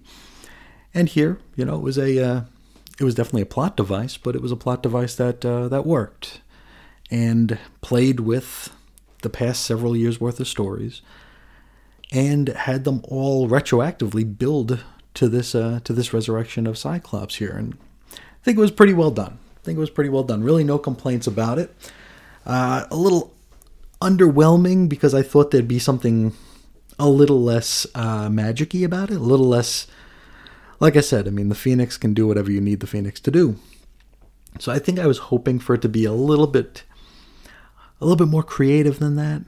But I mean, given the circumstances, like I said, I can't complain. It's you know, it, it makes sense in the terms of uh, of comics. Um, let's talk a little bit about the manipulation here in story.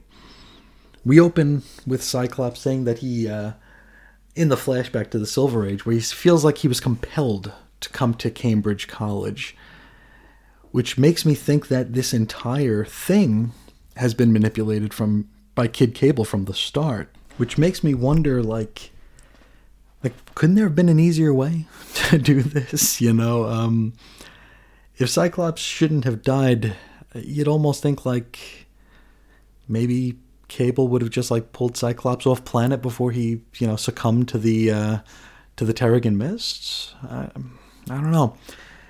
Seems like we're we're taking like the extremely scenic route here, unless of course Cyclops would have had to have died in order to set up whatever chain of events led to the original five going back the way that they did. I mean, that seems like almost too rigid. And I mean, we're dealing with time travel and all that kind of crap here. So, I mean, that's all wibbly wobbly as it is, but it's very, very rigid if we have to assume that every single thing that happened here had to happen the way it did, rather than just plucking Cyclops off planet for a minute when, uh, you know, when the Terrigen mists were spreading to, uh, to save or, or prolong his life. Don't know, it just seems kind of complicated, but part of me really, really respects that because they're. I talk a lot about writers and their inability or unwillingness to play the ball where it lies or play the, the cards that they're dealt or whatever, however you want to say it. And here, uh, Brisson does play the cards he was dealt. You know, there's a there's a whole story here with the original five time displaced kids, and uh, and maybe that all had to happen the way it did in order for this story to go the way they needed it to go or I, like i don't know what happens in the next uh, arc of uncanny x-men. I've never read it so maybe we're going to find out more reasons why everything had to go precisely as it did. Then again maybe we won't. It's a different person writing those uh, those ser- those stories. That's uh, rosenberg not uh, not brisson but you never know right? Um, let's keep it with kid cable here. Uh, his whole gimmick here is that he took out his older self for being irresponsible with the time stream. Well, a little, a little, a little hypocritical, right? I mean, the fact that Kid Cable, I mean, I'm almost certain that he orchestrated this entire thing. He made sure that Paul Dewick owed Cyclops a favor. Because maybe in the Marvel universe before that, maybe Paul Dewick is killed by uh, Professor Taven and his robot. I just don't know. I, I'm pretty sure these are new characters who we, we've never seen before and will probably never see again. But uh, maybe, with Kid Cable making sure Cyclops is there. It's it's putting everything in place, which I mean that that could affect the timeline. That could affect the time stream, right? Having someone who should have been dead back, Cyclops who was supposed to be dead back. Seems kind of sloppy and a little hypocritical for him putting a, uh, you know, taking out his older self for the very same reason, just being being a little sloppy, being a little irresponsible. I do wonder, you know, at the end of the issue, or toward the end of the issue, Cyclops is presented with two options. He could either save the X Men from going to the Age of X Men or being sw- swept away to the other dimension, or he can save Paul Dewick again. I don't understand why this needed to be a thing. Maybe I'm just dense. Maybe I'm missing the bigger picture here. I don't know what exactly Cyclops had to prove by saving Paul instead of the X Men. I, I don't know what would have been the right answer, what would have been the wrong answer. I don't know how Cable is measuring whether or not one of those answers is right or wrong. It's just very, very strange to me. And the fact that, I mean, Cable orchestrated this as well. We have to assume that he left the note in Taven's laboratory with Paul's address. It's just so weird. I don't know why that was necessary. And again, I might just be dense here. Maybe it's completely plainly obvious. I just I just don't see it. It feels to me like a very manufactured and artificial I can't even call it a morality test because there I don't know if that there is a wrong answer here. You're either saving your friends or you're saving this guy. You're saving someone. You're being selfless. You're you're you're you're losing something and saving something, no matter what you choose. If he saved the X Men, Paul would have died. He saved Paul, the X Men were taken away. Very, very strange. I don't see what the point of it was. I really don't know. Now, one more thing I wanted to talk about before we go is uh, Cyclops' speech at the very end of the issue here, where he basically he calls himself out for how he's behaved ever since. Uh, boy, how far how far how far back can we go? Uh, he was a mutant revolutionary before he died. Um, he killed Professor X. He was a Dark Phoenix. He fought with the Avengers. He split off from Wolverine after, you know, not caring whether or not kids were in the line of fire. He's had a pretty rotten stretch of years here. And the speech he gives basically has him admitting that, has him coming to terms with that, has him vowing to be a better person from this point on. And I like that. I like that because you know, I, I you know me, I'm a big fan of lore here, good, bad, and ugly. I, I want to I want everything to count because I think everything should count.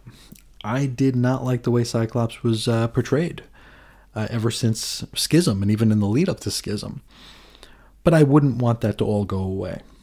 You know, and this is like a best of all worlds situation here where he he you know comes to terms with the fact that yeah he was he was kind of a he was kind of a dick right? But now he's going to be better. I like the admission that he has just not been a very nice person. He hasn't been a good leader. He's been just he's really been in it for the wrong reasons.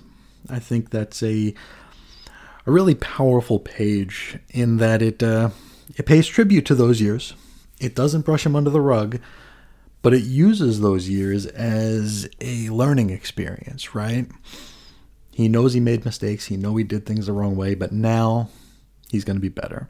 Now he's going to move forward. He's going to be the Cyclops of old. You know, instead of instead of being you know a, a militant, uh, murderous psychopath, now he's just a, uh, a guy who ditched his family or something. But uh, either way, I'm happy that he's back. I'm happy to finally know how he came back, and I'm happy that uh, I'm happy that this story did service to previous stories and didn't just didn't just draw a line under things, didn't just excise uh, inconvenient bits and pieces of history here. This accepts everything. It has all the baggage, but with a uh, like a like a fresh hope at the end of it, right? It's pretty well done, pretty well done stuff, and it was uh, very pretty to look at.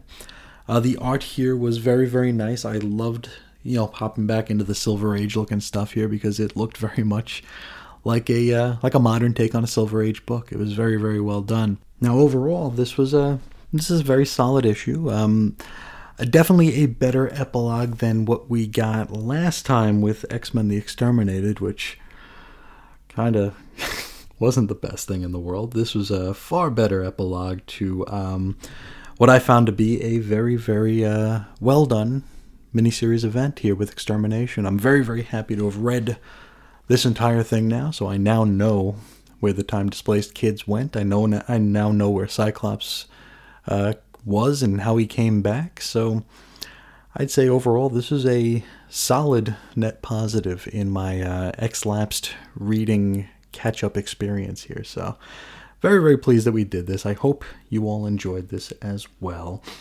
Uh, I'd love to hear your thoughts. If you'd like to reach out to me, you can do so a few different ways. You can find me on Twitter at Ace Comics, or you could shoot me an email over to weirdcomicshistory at gmail.com. You can find blog blog posts and show notes. It's never easy for me to say. Over at uh, chrisisoninfiniteearths.com, also xlapsed.chrisisoninfiniteearths.com. You can talk to us about all the stuff on Facebook. Our little group is 90s X-Men. And you can listen to everything from the Chris and Reggie channel over at chrisandreggie.podbean.com.